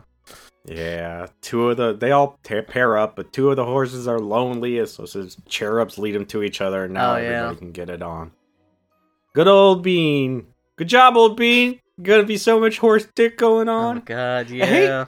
Hey, Disney, did you just turn that cherub's ass into a heart? That's weird. I forgot about that. It's fucking. Wait, is that the end of everything? Is that before like the the bacchanalia starts, quote unquote? Yeah, that's Uh, where the I'm fast- two, I'm like, fast-forwarding blue, now and I skipped the over two but, like- blue horses. Oh yeah, I'm get watching it now, and it is pretty egregious. Like, it's like that's Yeah. so stupid. It's like something from a little greeting card, but like I, I thought it was like, cute and clever, but I don't know. It's a very silly moment. So- Thank you, Walt Disney. Now, now that the fucking's done, it's time to get drunk. You think this is the part they'd be waiting to do the hardest fucking? Like, why? Yeah, like, yeah, no, this is the thing. Anyways, but yeah, everyone's like, oh uh, no, you uh, you nah nah nah. You want to get uh, fucking done so that you can get so sloppy drunk you can't get it up anymore. Uh, that's true. I you know I never thought I was that that always seems to be a problem. Like I wish I like how do you how- like uh, th- th- this is how you can tell I don't drink that like I'm completely mystified by that even being a problem. Like I have no like how would you possibly get so think- drunk you can't get a boner? Because I think it boners I- are so I- I magically don't- I don't know. yeah. I, I don't I don't know, but I have. I think it also. Don't take my word because I'm not an expert on the subject either. But. I think it depends on the, type of booze because Really? you know Okay. you hear about something called whiskey dick. So I don't know if whiskey me- makes you more. Oh, so whiskey dick is you can't get it up because you're so. Oh, okay. I guess Yeah. especially I guess if you get older too, know, like though. you have circulatory issues and emotional issues. Who knows? But um, yeah. And Who so. I guess it's supposed to be Bacchus, the god of wine, shows up. He's like, I guess originally he was supposed to be much more of an interesting character design, but here he's just like a, like just like almost like generic stock cartoon like fat guy, and he's. Well- uh, this is another case too of of tits being flowers that were there like fuck it we're gonna put tits on this even if the tits are just different colored uh, flowers on the tits he's accompanied by two zebra centaurs so, which is funny Yeah. because I, I guess these these black ladies centaurs uh, which i guess supposed to be like african centaurs which is why they're part half zebra i guess disney's gone back and forth between deleting them from this scene uh, back and forth, but I guess they eventually decided to keep I them. don't. Well, they're not like if racist caricatures. I mean, they are like like No. black in that they're zebra and they have like you know like the, gold hoop, hoop earrings and the more But they're also but they're the not most- like yeah. They're most they're the most unique and cool looking of them. They all, actually are. I That's yeah. That's I can't I can't make a, a judgment statement on if they're problematic or not because I'm a I'm an almost forty year old white dude. Yeah. So well, I, well, but, But- they're also they're they're just I mean they're uh, th- th- they're not like they're not a racist caricature though at least. Like they're, Yeah. they're, they're, they're- yeah I yeah again I can't say whether or not they're racist you know definitely not or anything like that but I could see what yeah it's it's it's they're the, I like their design. If it weren't for Sunshine being so. in this movie and being deleted, their presence in this thing wouldn't be remarked upon, other than the fact that their tits are the most egregious. Because I'm watching it now, and their tits are just like they essentially just have red tits, like because they have Oh, the yeah. nipples and the areola. That, that- that's those egregious thing of Disney just saying "fuck you." We're still Very gonna give them tits, perky. but we're just gonna make the tits different colors, and we'll just claim it's flowers or whatever. But yeah, yeah. anyway. He rolls up drunk and they're stomping on grapes till one of them eventually falls over and goes ow ow ow ow ow. Still, I love how when even when I show people horrible things on the internet who aren't into watching horrible things on the internet and who pride themselves on being good people, even those people will laugh their asses off at that thing. Even though that is one of the most like uh like cringe-inducing videos on the on, on the internet. Not cringe from like but like it's like oh like oh like that looks just genuinely painful kind of cringe, you know. Oh, Oh, I don't. I enjoy this drunk fool. he's cute. I'm Um, not saying he's bad or anything like that, but No. Yeah.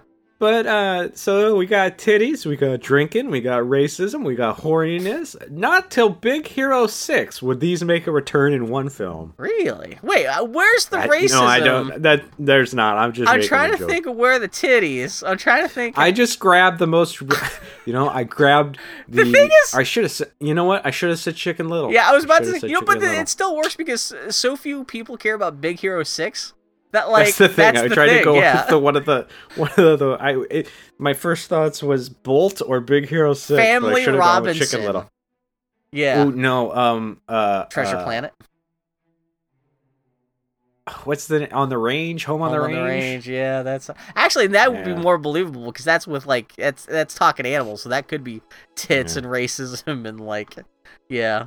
Or Oh man, tits? it's I guess they could make. I I'm don't. sure. I, it depends on who you ask. I'm sure with the, like with Roseanne Barr playing a cow in a Disney animated movie, they must have made like an udders tits joke. Shut up. Anyway, but there's there's drinking and stuff. Yeah, and oh man, it's raining now. That's the bad kind of wet. And then the God of Thunder. That's up I'm watching it now. That's actually the name of the chapter stop. Is the bad kind of wet. yeah. I like the the centaurette who whips her own ass to get over the head. Yeah, that's a little. I hey, whatever it takes you to get through the day. Yeah. yeah, yeah. And the God of Thunder's determined to kill that drunk fool, throwing lightning bolts at him. Zeus is angry. Yeah, he's like, you made all my centaurs drunk and even sexier than they always are. Mm-hmm.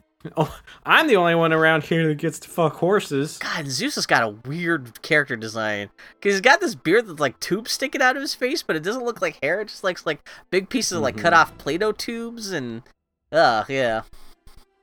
Why does the dude that's hammer and his lightning look have such a buff body and such a goofy fucking face? Isn't that dude supposed to be crippled? Because I thought the guy. Oh God! And in, this they call it Vulcan. In the Greek, is it's Paraphysiphilis or whatever? Yeah, they mix up their their their Greek and their. Uh, Do they? I can't remember. their- But yeah, that it's funny because that's like the most ripped guy. The Vulcan making the the, the the lightning bolts is the most ripped dude in the whole thing. But yeah, um, But his face is like, oh yeah. it is kind of yeah, um, yeah, a little bit like uh, fucking um, Pecos Bill or whatever the fuck. But oh god, we're gonna end up having to watch that shit too. I forgot Disney Plus. Yeah. Disney through the ages, man. It's gonna be a whole. Anyway, but the Zeus Yeah. ends up blowing up the the the, the wine. Yeah, Dump. and he, the fat guy just drinks out of that river. It's pretty cute. I, I Then almost kind of gets wish that like there was voices in this cartoon because you know they would have gotten. Oh my god! To play Bacchus in this because that's totally that kind of character. Wait. oh, all my wine spilled. Oh, I'm. Sam Raimi. How you doing? Yeah.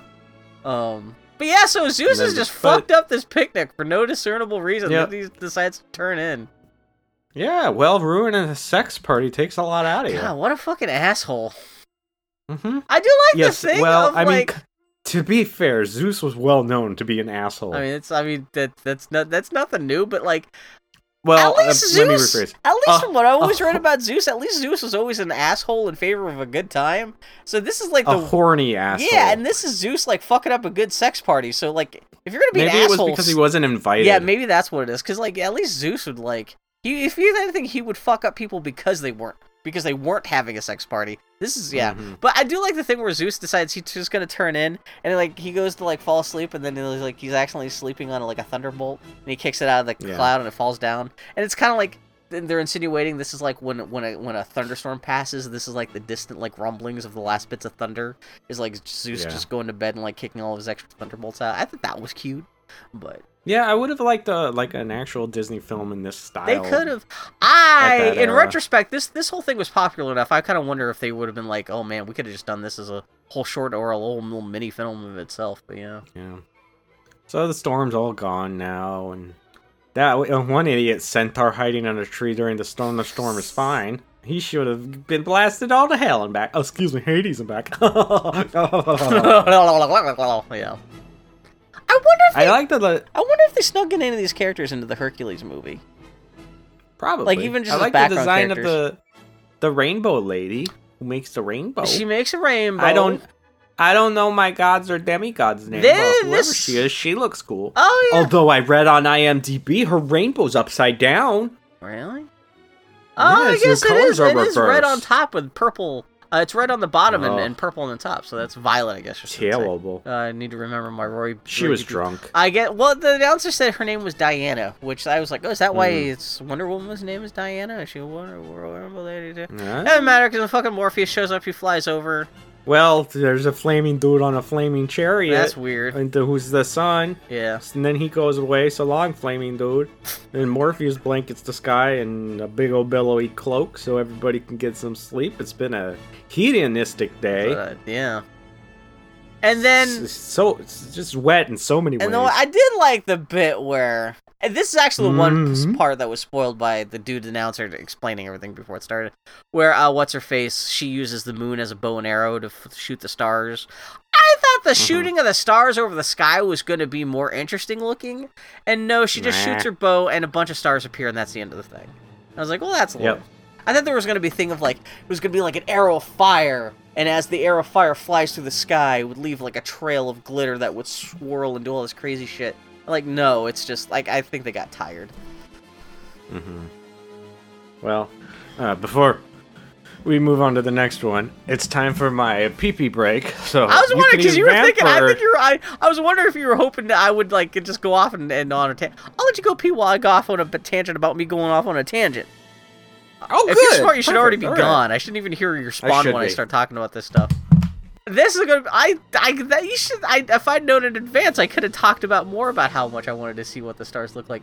What's the next segment? Because we're like, I think there's. Oh no, the next segment is the one I don't care about that much. Because there's only two segments left. Yeah, it's just it's just the night of the hours with the hippos, and then it's the the fucking night on Bald Mountain bullshit. Which actually, I I assume that this episode would actually be pretty short, considering there's like no through story for us to talk about. But I guess it is eight small stories for us to talk about, which I guess means that we took up a whole bunch of time. How are you guys doing? If you're listening to this, I hope you're doing okay. I hope life is treating you about as well as you can expect, considering the state of the world right now. I know everyone's fucked up and freaked out, but I hope you're having a good time listening to us. I don't know. Are you guys actually watching uh, these movies along with us? I'm kind of curious if you're listening to this, if you've actually seen Fantasia in a while. Uh, maybe you're enough of a Disney animation nerd that you've seen Fantasia enough that you don't need to have watched it recently to understand what we're talking about. Um, how's your pee go? uh, sideways. Did you ever do the thing where you think, okay, I can make my pee breaks go twice as fast as if I just stick a, a hole in my dick, a secondary hole in my dick, then I can play my dick like a, a pee flute? That's not a universal Yes. No, I think it is. Probably. Anyway, But what am I gonna do with three holes in my dick? wait, where's the? You already have two? you don't? Oh no. I guess Oh, you got a dick piercing. I, oh man, I think about how you pee if you got a dick piercing. That must be I don't more- know, man. Have you ever seen? Oh, shut up. We gotta talk about. We're almost done with Fantasia. We gotta stick to the road. It's true. Anyway, so the guy comes back. he's talking. Yep, and he sets up the next one. Be classy as hell. A bunch of dancers are gonna dance, and it's gonna come in. And, oh, it's gonna I be great. I do love he does not betray the reveal that this is gonna be a goofy comic thing because he's just like he's talking about it all very highfalutin. He's like, then Mhm. a ba- batch of dancers will, uh, who embody the uh, elegance of early evening, and blah blah. And then it's a Mhm. fucking bunch of fucking, it's fucking Zootopia over here. Yeah. It's a fucking ostrich ballerina. I- I'm this so is- glad she's dopey, dumb looking, and not sexualized. I wonder if it was that if maybe if there had been less of the dopey ballerina, I would like the segment better. But it goes on Mm. for a while, and I get like this is supposed to be the most lighthearted segment of the whole thing, but it goes maybe it's because I've also seen more of this than anything else. Because whenever anyone talks about Fantasia, Maybe. it's always like the dancing hippos and the crocodiles, and but it's it just it's and I don't care about the dancing that much. The dancing Nah, doesn't seem to be you? that interesting. Like you're the professional dancer, so you're better. Yeah, but that doesn't. Dude, who cares? They're ostriches, dude. I- they're and they're they're about as graceful as you would expect an actual ostrich to Yeah, and I know that they make a big kerfuffle about how they got real ballerinas to come in and, and pose for reference uh, footage for all the dancing in this, and I'm like, uh, does that even really matter in the? long- I'm mean, sure to help the animators, Yes. but for us. I will viewers, tell you this now. Yes, yes, it, It does. does. Okay, yeah. So you could actually Yes. like you can recognize some of the, like the pirouettes and shit they're doing. Okay. Well, it's not so much that; it's just keeping it authentic. Because if you ask like a non-dancer Oh, okay. to do dancerish stuff, it's gonna suck ass. There's an Instagram uh, uh, thing I follow. They they're relatively new, but it's called Models Doing Ballet. Oh no! And they're just like what they think Oh, ballet is. so bad. Yeah. Yeah, and a lot of you can always tell when somebody who doesn't dance like draws a dancer because they always have the the ribbons on the shoes going all the way up the calves, and it always looks fucking terrible. Mm-hmm. No, no, why having actual dancers come in for these this section definitely There's a bunch of smaller benefited it. details that like yeah no one else would pick up if they didn't have reference. Okay. Which hey that's the that's reference in in in in practice. I'm glad that worked out that way then. Okay. I like how hungry the ostriches are for fruit. There is a they all like "Nom, nom, nom, nom, nom, nom, nom." My favorite gag in this whole thing is when they swallow the fruit and like their chokers co- go down and come back up. I thought that was actually kind of funny, but aside from that, I could care less about this. Eh, You talk about this stuff. Oh, it's fine. You don't even like the the character animation of the hippo. It's fine. I think she's she's animated great. I know, she's animated got, great. She's got a lot of weight. It's just a little bit. I just like. I think I've seen enough Disney do stuff like this before in the past that like, like I'm more into like the highfalutin stuff in this cartoon. And this is, I, like I said, I don't hate it. I just, it's just not as interesting to me as because this, this is just Disney doing what it always does, and so it's less interesting to hmm. me. So that's all. I am not as big of a fan as the elephants. Is there a I- difference? when that sh- that show up when the hippos pass out? Yeah. I th- something looks a little off in them. I can't place Character that. designs look a little I don't weird. know if it's the fact they're just wearing shoes and nothing else, or the the the ball stubble on top of their head. That's always a little weird, cause yeah, and well, yeah, yeah, the they're definitely less cute than the hippos. Um, Like the ostriches have the chokers, the hippos have the the skirts, And- the tutus, but the elephants ain't got just- nothing, and it's weird. that's. That's an interesting point. I would never thought about that. They're more naked. Yeah. Okay. Yeah. They blow bubbles and dance. I like the one that gets it stuck on her foot, but has to soldier on anyhow. The wind comes and blows all the elephants away to, so they can show up in a drunkard's dream somewhere. I that's. I wonder they must have been already knee deep in Dumbo at the time while working on this. So I'm sure they were already like, well, I guess this is practice for Dumbo, but yeah.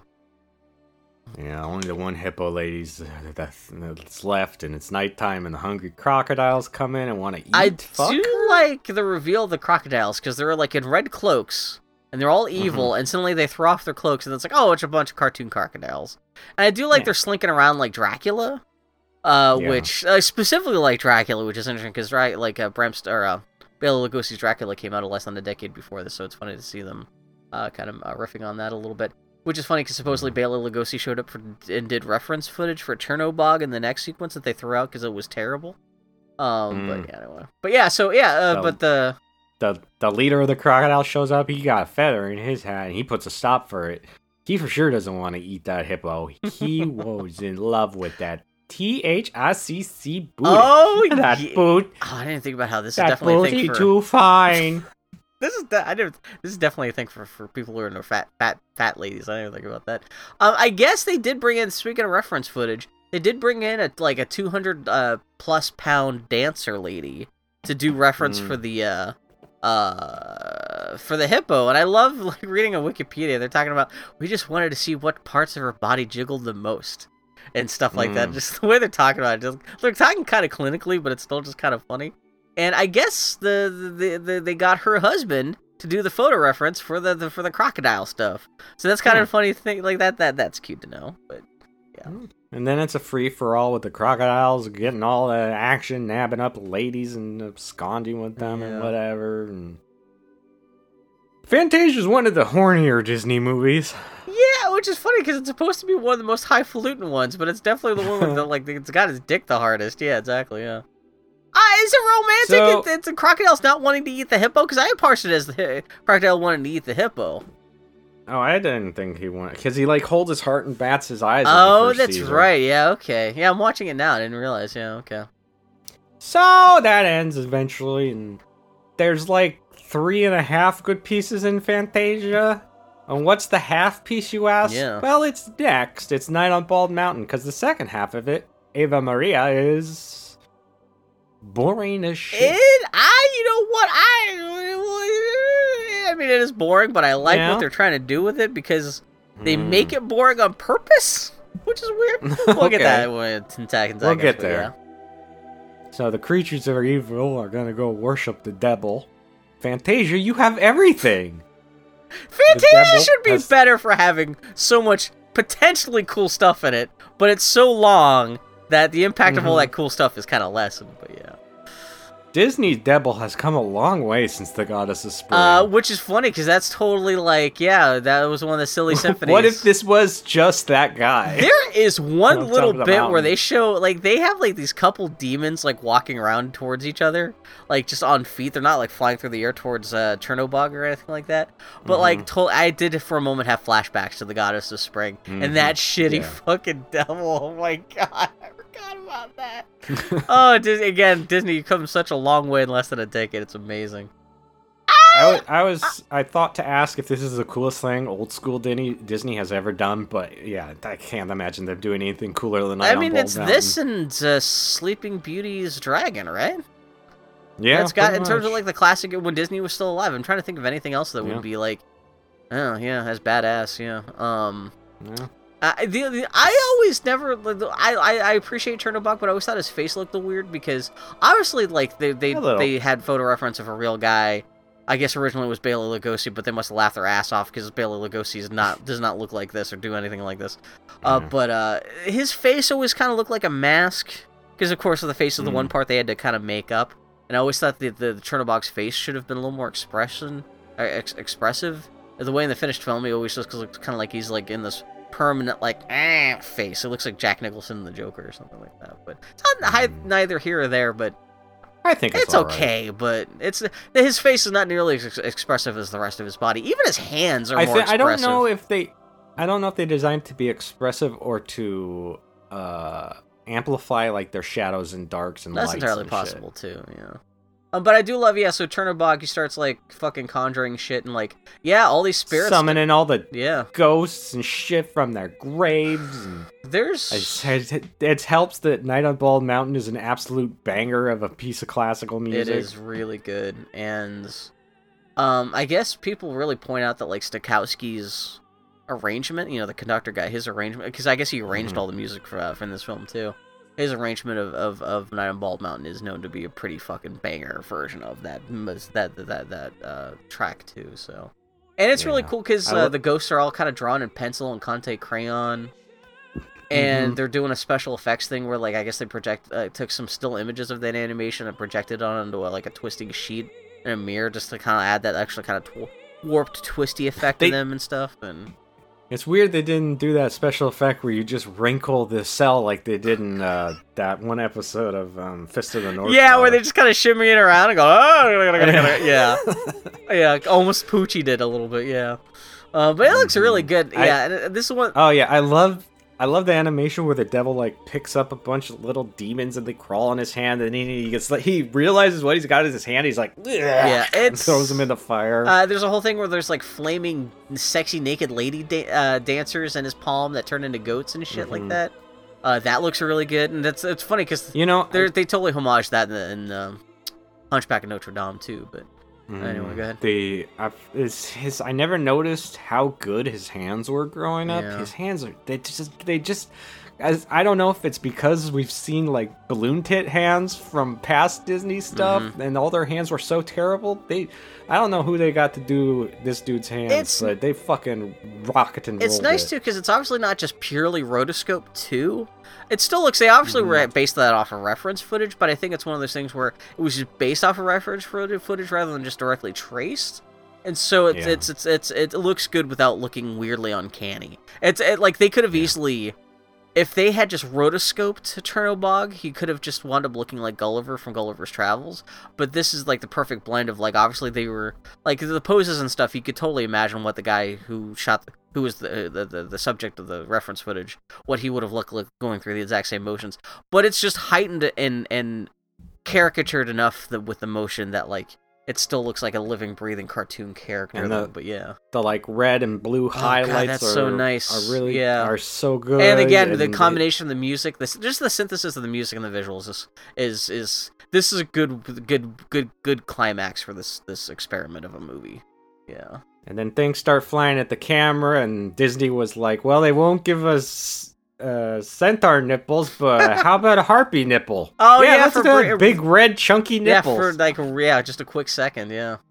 Yeah. Um. Blammo. I guess there's not much story. He just kind of keeps on uh writhing. They just have a fucking party. Yeah. Uh, well, it just starts getting light, and then he's like, "Ah, shit, man, neighbors are waking up." the church bells rang. Oh, that's like, what it is. Yeah, and then yeah, all the all the, the the ghosts have to go back to their.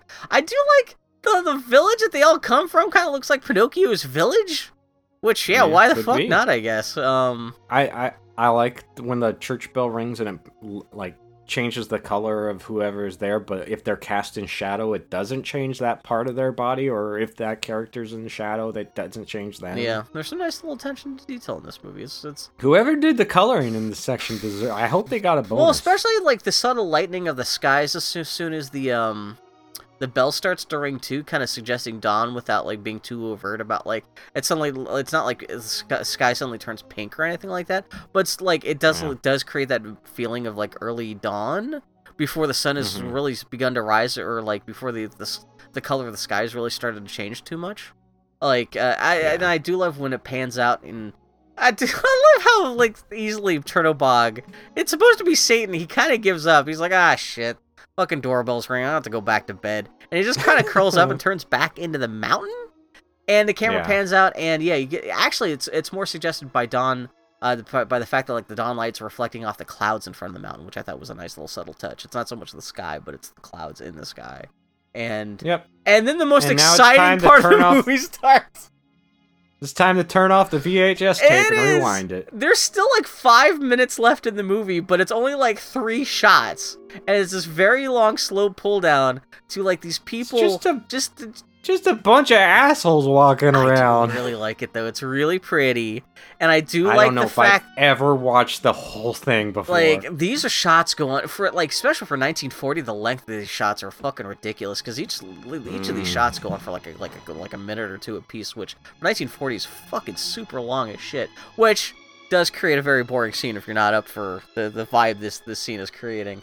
But yeah, they're singing it's just a bunch of people walking around slouched over with fishbowls on their Um, heads. I guess they had Great. to film this a whole. I did. I would have never parsed the candles of spring. Like a bunch of Mysterios walking in the dawn. Um, but yeah, like they're walking over a bridge, and I do like the fact they come out. And this is actually one of the biggest uses of the multiplane camera because they they walk out of the mist and, and everything, and they're suddenly in a forest, and the trees. This is actually a little bit of a kind of like a uh, preface of what we're gonna get more in Sleeping Beauty, where the trees are super heightened designed in a way that like the leaves of the, the, the branches bend to suggest as they overlap with each other, kind of like the archways in a Mm. cathedral. Um, and Mhm. it's interesting too, because like I do like, I guess they're supposed to be nuns or the figures carrying the candles. I do like the candles aren't like super bright; they're still like wrapped up in mist, which still creates a little bit of an air of mystery. And yeah, they start walking into the ruins of like an abbey or something like that. And I was hoping the movie would end there because that's a nice touch, but still goes on for like one last thing where like suddenly the camera's like passing through like an archway uh, to like a glen where the sun rises up over the hill, and that's the end of the movie. Um, I guess. Wow, we we started off by putting them to sleep, and now we're gonna end it I- by putting them to sleep. And sleep. the movie doesn't say the end. I thought there was gonna be one last little thing where like fucking announcer dude comes up and says like, "Bitches, wasn't that awesome?" No, it just fades to black, and that is like the, the file stops. Like if you're watching on Disney Mm-hmm. Plus, it just kicks you back out to like, want to watch Star Wars next? Like yeah, Want to watch Fantasia 2000 now? yeah. Oh my god. After that roller coaster? Uh, I guess we're gonna have to do if we stick with Disney through the, uh, the ages. Like, we're gonna end up having to do Disney Fantasia 2000 someday. I guess we're never gonna get there, but like I'd like to think we could. No. Oh my god. Um. Yeah. So that's We'll have to make adjustments if that's the case. because yeah, like you know what? If we might get there if we didn't have to do every live action shitty movie from the '60s. That would be the Yeah. gauntlet. Like we can't. Like, are we really up for doing every fucking like the computer that wore tennis shoes and the the shoes of Thomasina or whatever the fuck? Oh my god! But yeah, Oh, did you see they added uh the sequel to Mr. Boogie? Which I know we had. We, The- I don't know if we even talked about on the podcast before on how terrible the box art for Mr. Boogie is, and it's The it's like art, yeah. Mrs. Boogie, and it's somehow they did it worse. I, like I, Yeah. people at uh, Disney must know that people like the, the, like that like like must have known that like the Mr. Boogie art was. Uh, uh, had been so widely mocked that they somehow did, did even worse for the Mrs. Boogie sequel because it looks like it's airbrushed, but like looks like a crazy person put that that that that, that image together. Oh my god. Yeah, it's hard to tell when corporates. eh, It's it's it's hard to tell when corporates are when corporations are inept versus just really savvy. In terms of like how we can make this a meme if we look make, make this look bad enough, and I, I can only imagine that's what's happening with the Mr. Boogedy stuff. Anyway, so you still there? Anyway, that was Fantasia. Yeah, You're No, still long here. enough. I don't know if you're just, you know. No, I was letting you go. No, Whoa, it's. Fantasia. It's it's got fine points in it. ah, you know the terrible thing is that may be my favorite thing that we've covered so far on the Disney Plus. I would probably agree. Uh, and maybe that's just because it hit me at the right time, the right night when I watched it or whatever. But yeah, no, it was, it was, I'm I not like absolutely in love with it, but I liked it way more than I thought I would. You are also more of an animation nerd than I. am. Yeah, one that I saw. So you can recognize all the like special shit that they had to do for it, and you think about how that what technology That- they that's had part at of the it, yeah. time, And I don't really think about that kind of shit. Man, I'm trying to think if there's any kind of trivia too that I read about that we should talk about, but I asked about that. But um, but yeah, nothing, nothing, nothing too crazy. Oh, I read some of the goofs, and they made all the biggest. Oh, they're like continuity goofs and shit. Like, The dinosaurs, when they're sitting around eating uh, at the water hole, they're from different eras. no shit. I mean, they also thought they were all vegetarian too. But like, oh my god, centaurs aren't some real. other shit like there was a bush that was moving with the centaurs when they were walking that shouldn't have. Oh, yeah. You know, I'm actually kind of surprised I didn't see more The- animation the, mistakes. The demon, the what's his name? The demon in the Night on Ball Mountain. Sometimes he has nipples, sometimes he doesn't. He's Satan. He can decide when he wants to have nipples or not. Yeah. I don't know. Two of the dancing mushrooms in the Nutcracker suite inexplicably changed size and shape. Well, oh no. I know. It's almost like they're drawn by human beings and aren't like, yeah. Oh god, and, and how pedantic Disney animation nerds can be. Jesus Christ. Yeah. Oof a do. But yeah, no, I, like I said, I like that. And like so much of it was the presentation. If I tried to watch the same thing on a CRT ten years ago, I probably would still been still been bored off my ass. But yeah, seeing it now in HD and on a good TV and everything was it was really good. I really liked it too. Um, yeah. Have you seen 2000? Uh, no, I've seen like clips. I like I know there's flying, there's flying elephant. No, not flying. Oh wait, actually, Burch is on Disney Plus. Uh, what the hell was that? Sorry, no, that's know. not Disney Plus. This is Apple TV. Dis- uh, what the fucking Ashly Burch is in something with uh, what's his face from uh, with Amadeus, who is also uh, in um, Grand Budapest Hotel. I forgot that actor's name. Uh, what the hell did you just ask me that I flew out of my brain? If you had seen 2000. Oh yeah, I know there's flying whales. I Mm-hmm. doesn't Donald Duck do like a graduation procession? Uh, it's the music, but he's, he's Noah. Oh really? Oh, Mm-hmm. is that supposed to be like? So you've seen the whole Disney 2000 thing? Fantasia 2000? Is it any good? I don't. It's all right. I don't remember chunks of it.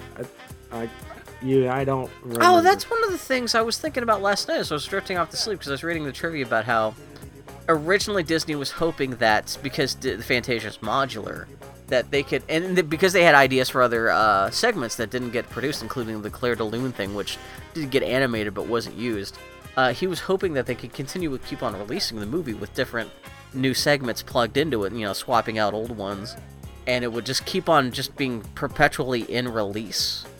Uh, and that didn't happen for a whole multitude of reasons. The fact that Fantasia bombed, and also World War II happened, which means uh, meant that they didn't have the, the resources to do any more Fantasia stuff. And by the time World War II was over, Disney had had the, the animator strike, and he was already losing his passion for theatrical animation altogether and all kinds of stuff. And so that never happened. But I was thinking about how.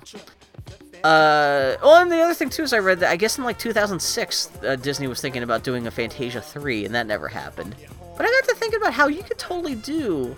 It wouldn't necessarily even have to be a Fantasia 3, but with Disney Plus, you could just have like a Fantasia collection of new, essentially Fantasia segments that like if you wanted to you could organize them you could have even the viewers just organize them into a, like a two hour film like essentially like a playlist but you could have mm-hmm. like people do animations like do like a 10 minute segment of like a piece of music and it doesn't even necessarily have to be classical music I, presumably you would still keep the at least instrumental music but that would be fascinating to see if like they announced like like yeah like in 22 uh, 2022 we're gonna have like new Fantasia segments uploaded on Disney Plus that you could watch in any order. Or like, yeah, again, like putting them in a playlist. And I was got, I was thinking about like, yeah, which animators you would like to see tackle what kind of music and stuff. And you can get like uh, experienced animators. Like, it'd be great to get like David Silverman, the director from The Simpsons, in there and doing something like that.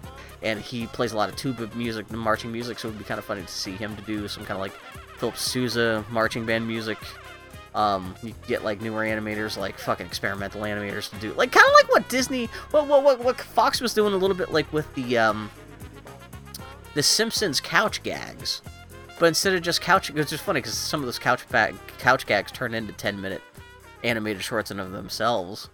But it would be kind of curious to see, like, do that, but with do that with like new Fantasia segments. And if you wanted to, you could go back and edit them into the original feature, I guess, if you really wanted to. But I don't know. It, it, it's an hmm. idea that could still be a useful, fun thing, and I would love to see people. I'm trying to think what other what what modern music is there that's still instrumental. I guess you've got trance music and electronica music.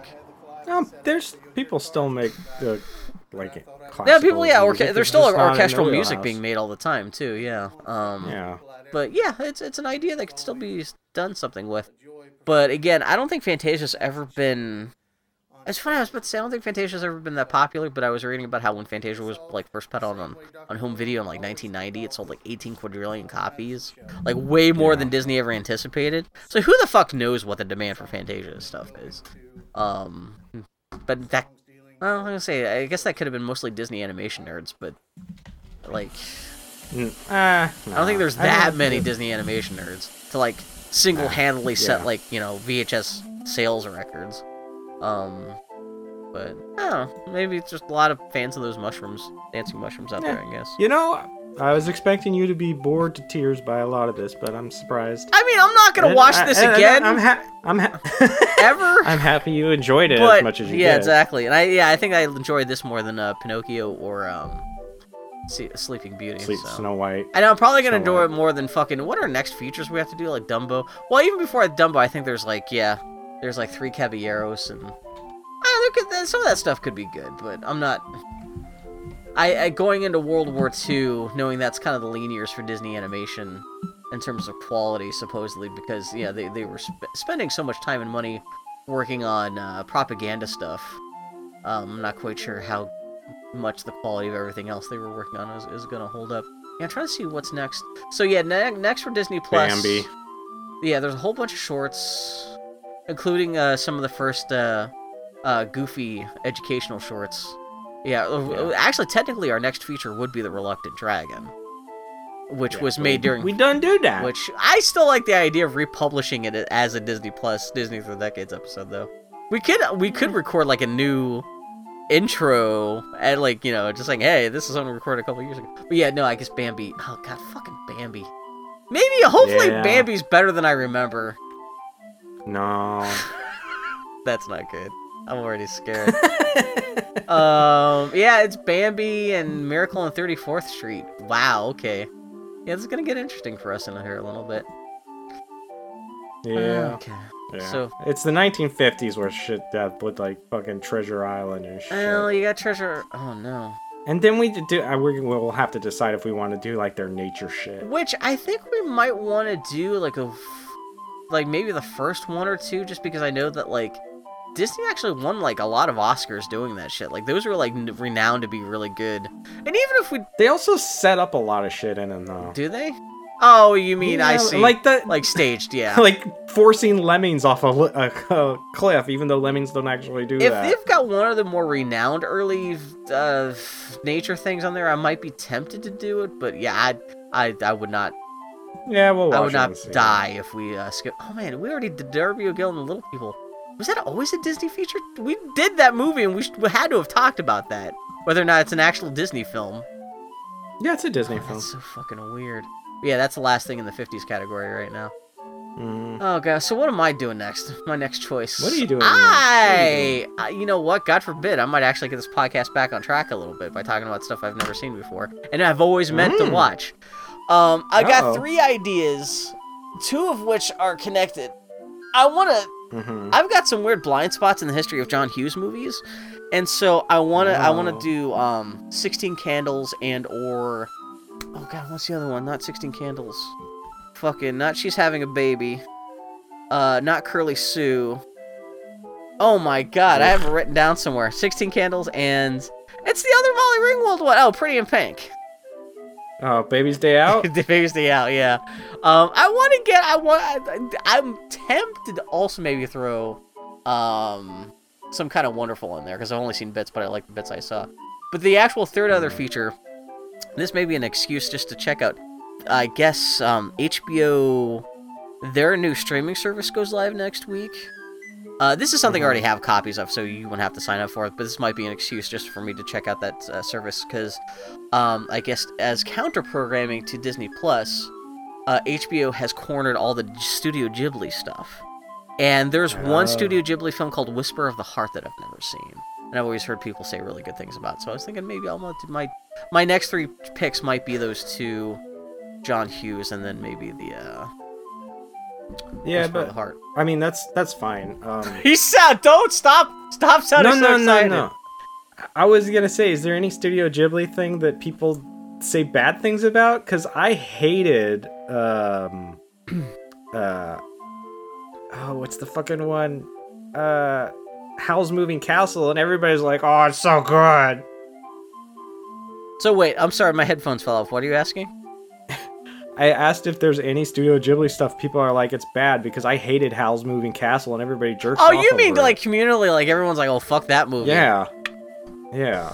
Nothing to think of, because like so many people suck Studio Ghibli's dick that like there's Yeah. movies that people don't talk about a lot. Because because at the end of Howl's Moving Castle, when he says like your hair it's like starlight or whatever the heck he said, we all started laughing our There's asses off at the theater. Also, difference between what uh, animation and Ghibli nerds in general think and what people I know. I don't know anyone who likes Howl's Moving Castle.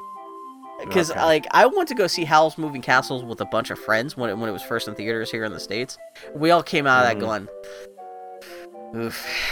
That was just a whole okay, bunch of. I'm glad it wasn't just my group. Well, it seems like most of the people who are in Howl's Moving Castle are into it because they think Howl's hot. And I, Mm. this is what I get for being friends with a lot of lesbians. They're like, "Mm, nah, maybe from maybe like like a, a David Bowie kind of way, but like, yeah, no, it's it's. and Also, the story's kind of rambling. That the Hal, Ca- Howl's Castle itself is cool, but yeah, I'm trying to think of anything else. In terms of people I know, if anything, it's mostly people jerking off to the big things like Nausicaa. Actually, not Nausicaa. Uh, Totoro and Mononoke are just held up just because those are two of the more accessible ones. I think there's better, or at least movies that are good like that, but not quite as well regarded, like Porco Rosso and stuff. But yeah, there's nothing. Yeah, there's no real consensus among the community about like. I I, I think the G- Studio Ghibli fandom is positive enough that no one really shit talks the movies they don't care about that much. So Mhm. yeah, there's nothing I can point to and say that that, that one is hated. Um, Because I've seen Howl's Moving Castle, Totoro, but it's been so long since I've seen Totoro. oh I really? Yeah, I need to see. I watch Totoro every May, and we're getting close to May. I need to watch that again. Yeah. and um, uh, Princess Mononoke back when that first came out. I saw that. for rental or I was whatever. bored to shit by the, especially the end of that movie. Like maybe I'd like the sub better. Yeah. I can't remember if I, I'm, but I that know. movie threw me off because you th- you think the movie's about to end, then suddenly there's another 20 minutes of the movie that you didn't expect. And I was like, oh my Mm. god! I was remember I is watching that in the theater, go just going, oh my god, this is gonna fucking end. I get the, I get the, I get the point you're making here. All Holy shit! All that to say is, uh, if if my vote has any sway, I'd say Ghibli, just because I don't like Hughes. Oh really? Yeah, I Yeah. this he's never clicked with me. Yeah. See, that's the thing, because I was been thinking, because we've been so going so off book with this podcast recently, with like uh, with with you talking about Disney Plus and me choosing things that I have seen before. That like I started looking at my pick- list of things I really I've- want to tackle before and if whenever this podcast I- ends. And I've seen Pretty in Pink and I've seen Sixteen Yeah. Candles, so I was thinking I know the Mad Mad Mad. World. I, am not opposed to them. yeah. Oh, I know, I know, I know, I I'm know. not opposed to you watching them. I'm just saying my vote would go for. But it's getting to the point, yeah. It's it's it's gonna be that kind of stuff, or I just talk about like you know like you know Star Wars again or something. So we'll see. Um, whatever you want to do do. that because I, I just can't work up the enthusiasm to li- enthusiasm to do another Chaplin or uh or uh No. Coconut. It's not Coconut. It's Marx Brothers. Even though like the last the last Marx Brothers was actually pretty good. Um, I You still out liked there, but just not, I just haven't been in the mood. You've liked I all the ones we've watched so far, Billion. But Think it's you're just like a matter of "Ah, working up the ah." courage, because like I said, the world's in such a crumbly place right now. Like, No, it's I want to, I want to go to something at I'm least I have an saying- in, inter- interested in. But yeah, we'll figure out what's. Yeah, that's fine. But yeah, yeah, if any of you guys listening uh, have a preference or any of that stuff, let us know, because you're gonna be listening to this just a day or two after we record it. So, eh, as we're recording this right now, it's like a Memorial Day weekend, 2020. Yeah, I didn't think we'd go for two hours, but hell. I thought it was gonna be shorter too, because it. like, what are you gonna say? A bunch of fucking fruits dancing around, and there's a chicken. and the guy comes out and says, "Hey, this is the we're doing- they shoot the stars with the moon." Yeah. The end. Alright. He's Mudrin on Twitter. I'm the Grumpy Turtle on Twitter. Target Podcast on Twitter. Target Podcast, all the places, whatever. Uh, go to, go to patreon.com slash Mudrin and give Mudrin To your get money. you Patreon. Me. Huh? What? Yeah, you. Me? You draw. I draw? I don't You draw and you can use money. If I can get a Patreon, anyone get a Patreon. Which I need to update that shit. I gotta work on that Z- Zelda Japanese print series stuff. Oof a do. Work. Hard to do work. When, especially when the siren song of Animal Crossing is always there. We should always have our like friends. like, You don't play socially that much in Animal Crossing. I was gonna say it's rather than like Patreon links or anything like that. I should have like my Animal Animal Crossing or my uh, Switch friend code number on hand or something like that to invite people to come play with me. But not there's much to do in that game when you're playing online with people. They need to fix that. Every time Yeah. we meet other people, all we just do is sit there and just kind of like emote at each other and Mm-hmm. laboriously type into that ch- chat interface because no one uses Yeah. the shitty like iPhone app chat thing, like the the voice to voice chat thing. But you know, anyway, monkey pants. Anyway, next week it'll be something. It'll be I don't something. know, whatever. Yeah, Yeah. I've got already got Yeah. that stuff downloaded, so it's just a matter of figuring out what's what. So Yeah. okay. So. Yeah, I got nothing else. You got Is this gonna end abru- as abruptly as, as Fantasia does, which is fade to black from out of nowhere? Like, Yeah, just Ave Maria Yeah. in the background. shotgun cut to black. Yeah. Uh, the kazoo version of Ave Maria. Ah, you know what? I was looking to see if I could find like a bad flute version of the. It's like I don't want. I don't know if I want to lay just like Fantasia music all over this episode because like this episode could already be boring enough without like boring classical music over it. So I was like, well, can I just find like or like at least like cool hip hop remixes of Fantasia music? MIDI versions of yeah, or it. something like your NES versions. Yeah, it's like chiptune versions. We'll, we'll see. Mm-hmm. Um, yeah, maybe I'll just put a bad flute music just behind this whole thing, Yeah. just to make it like a.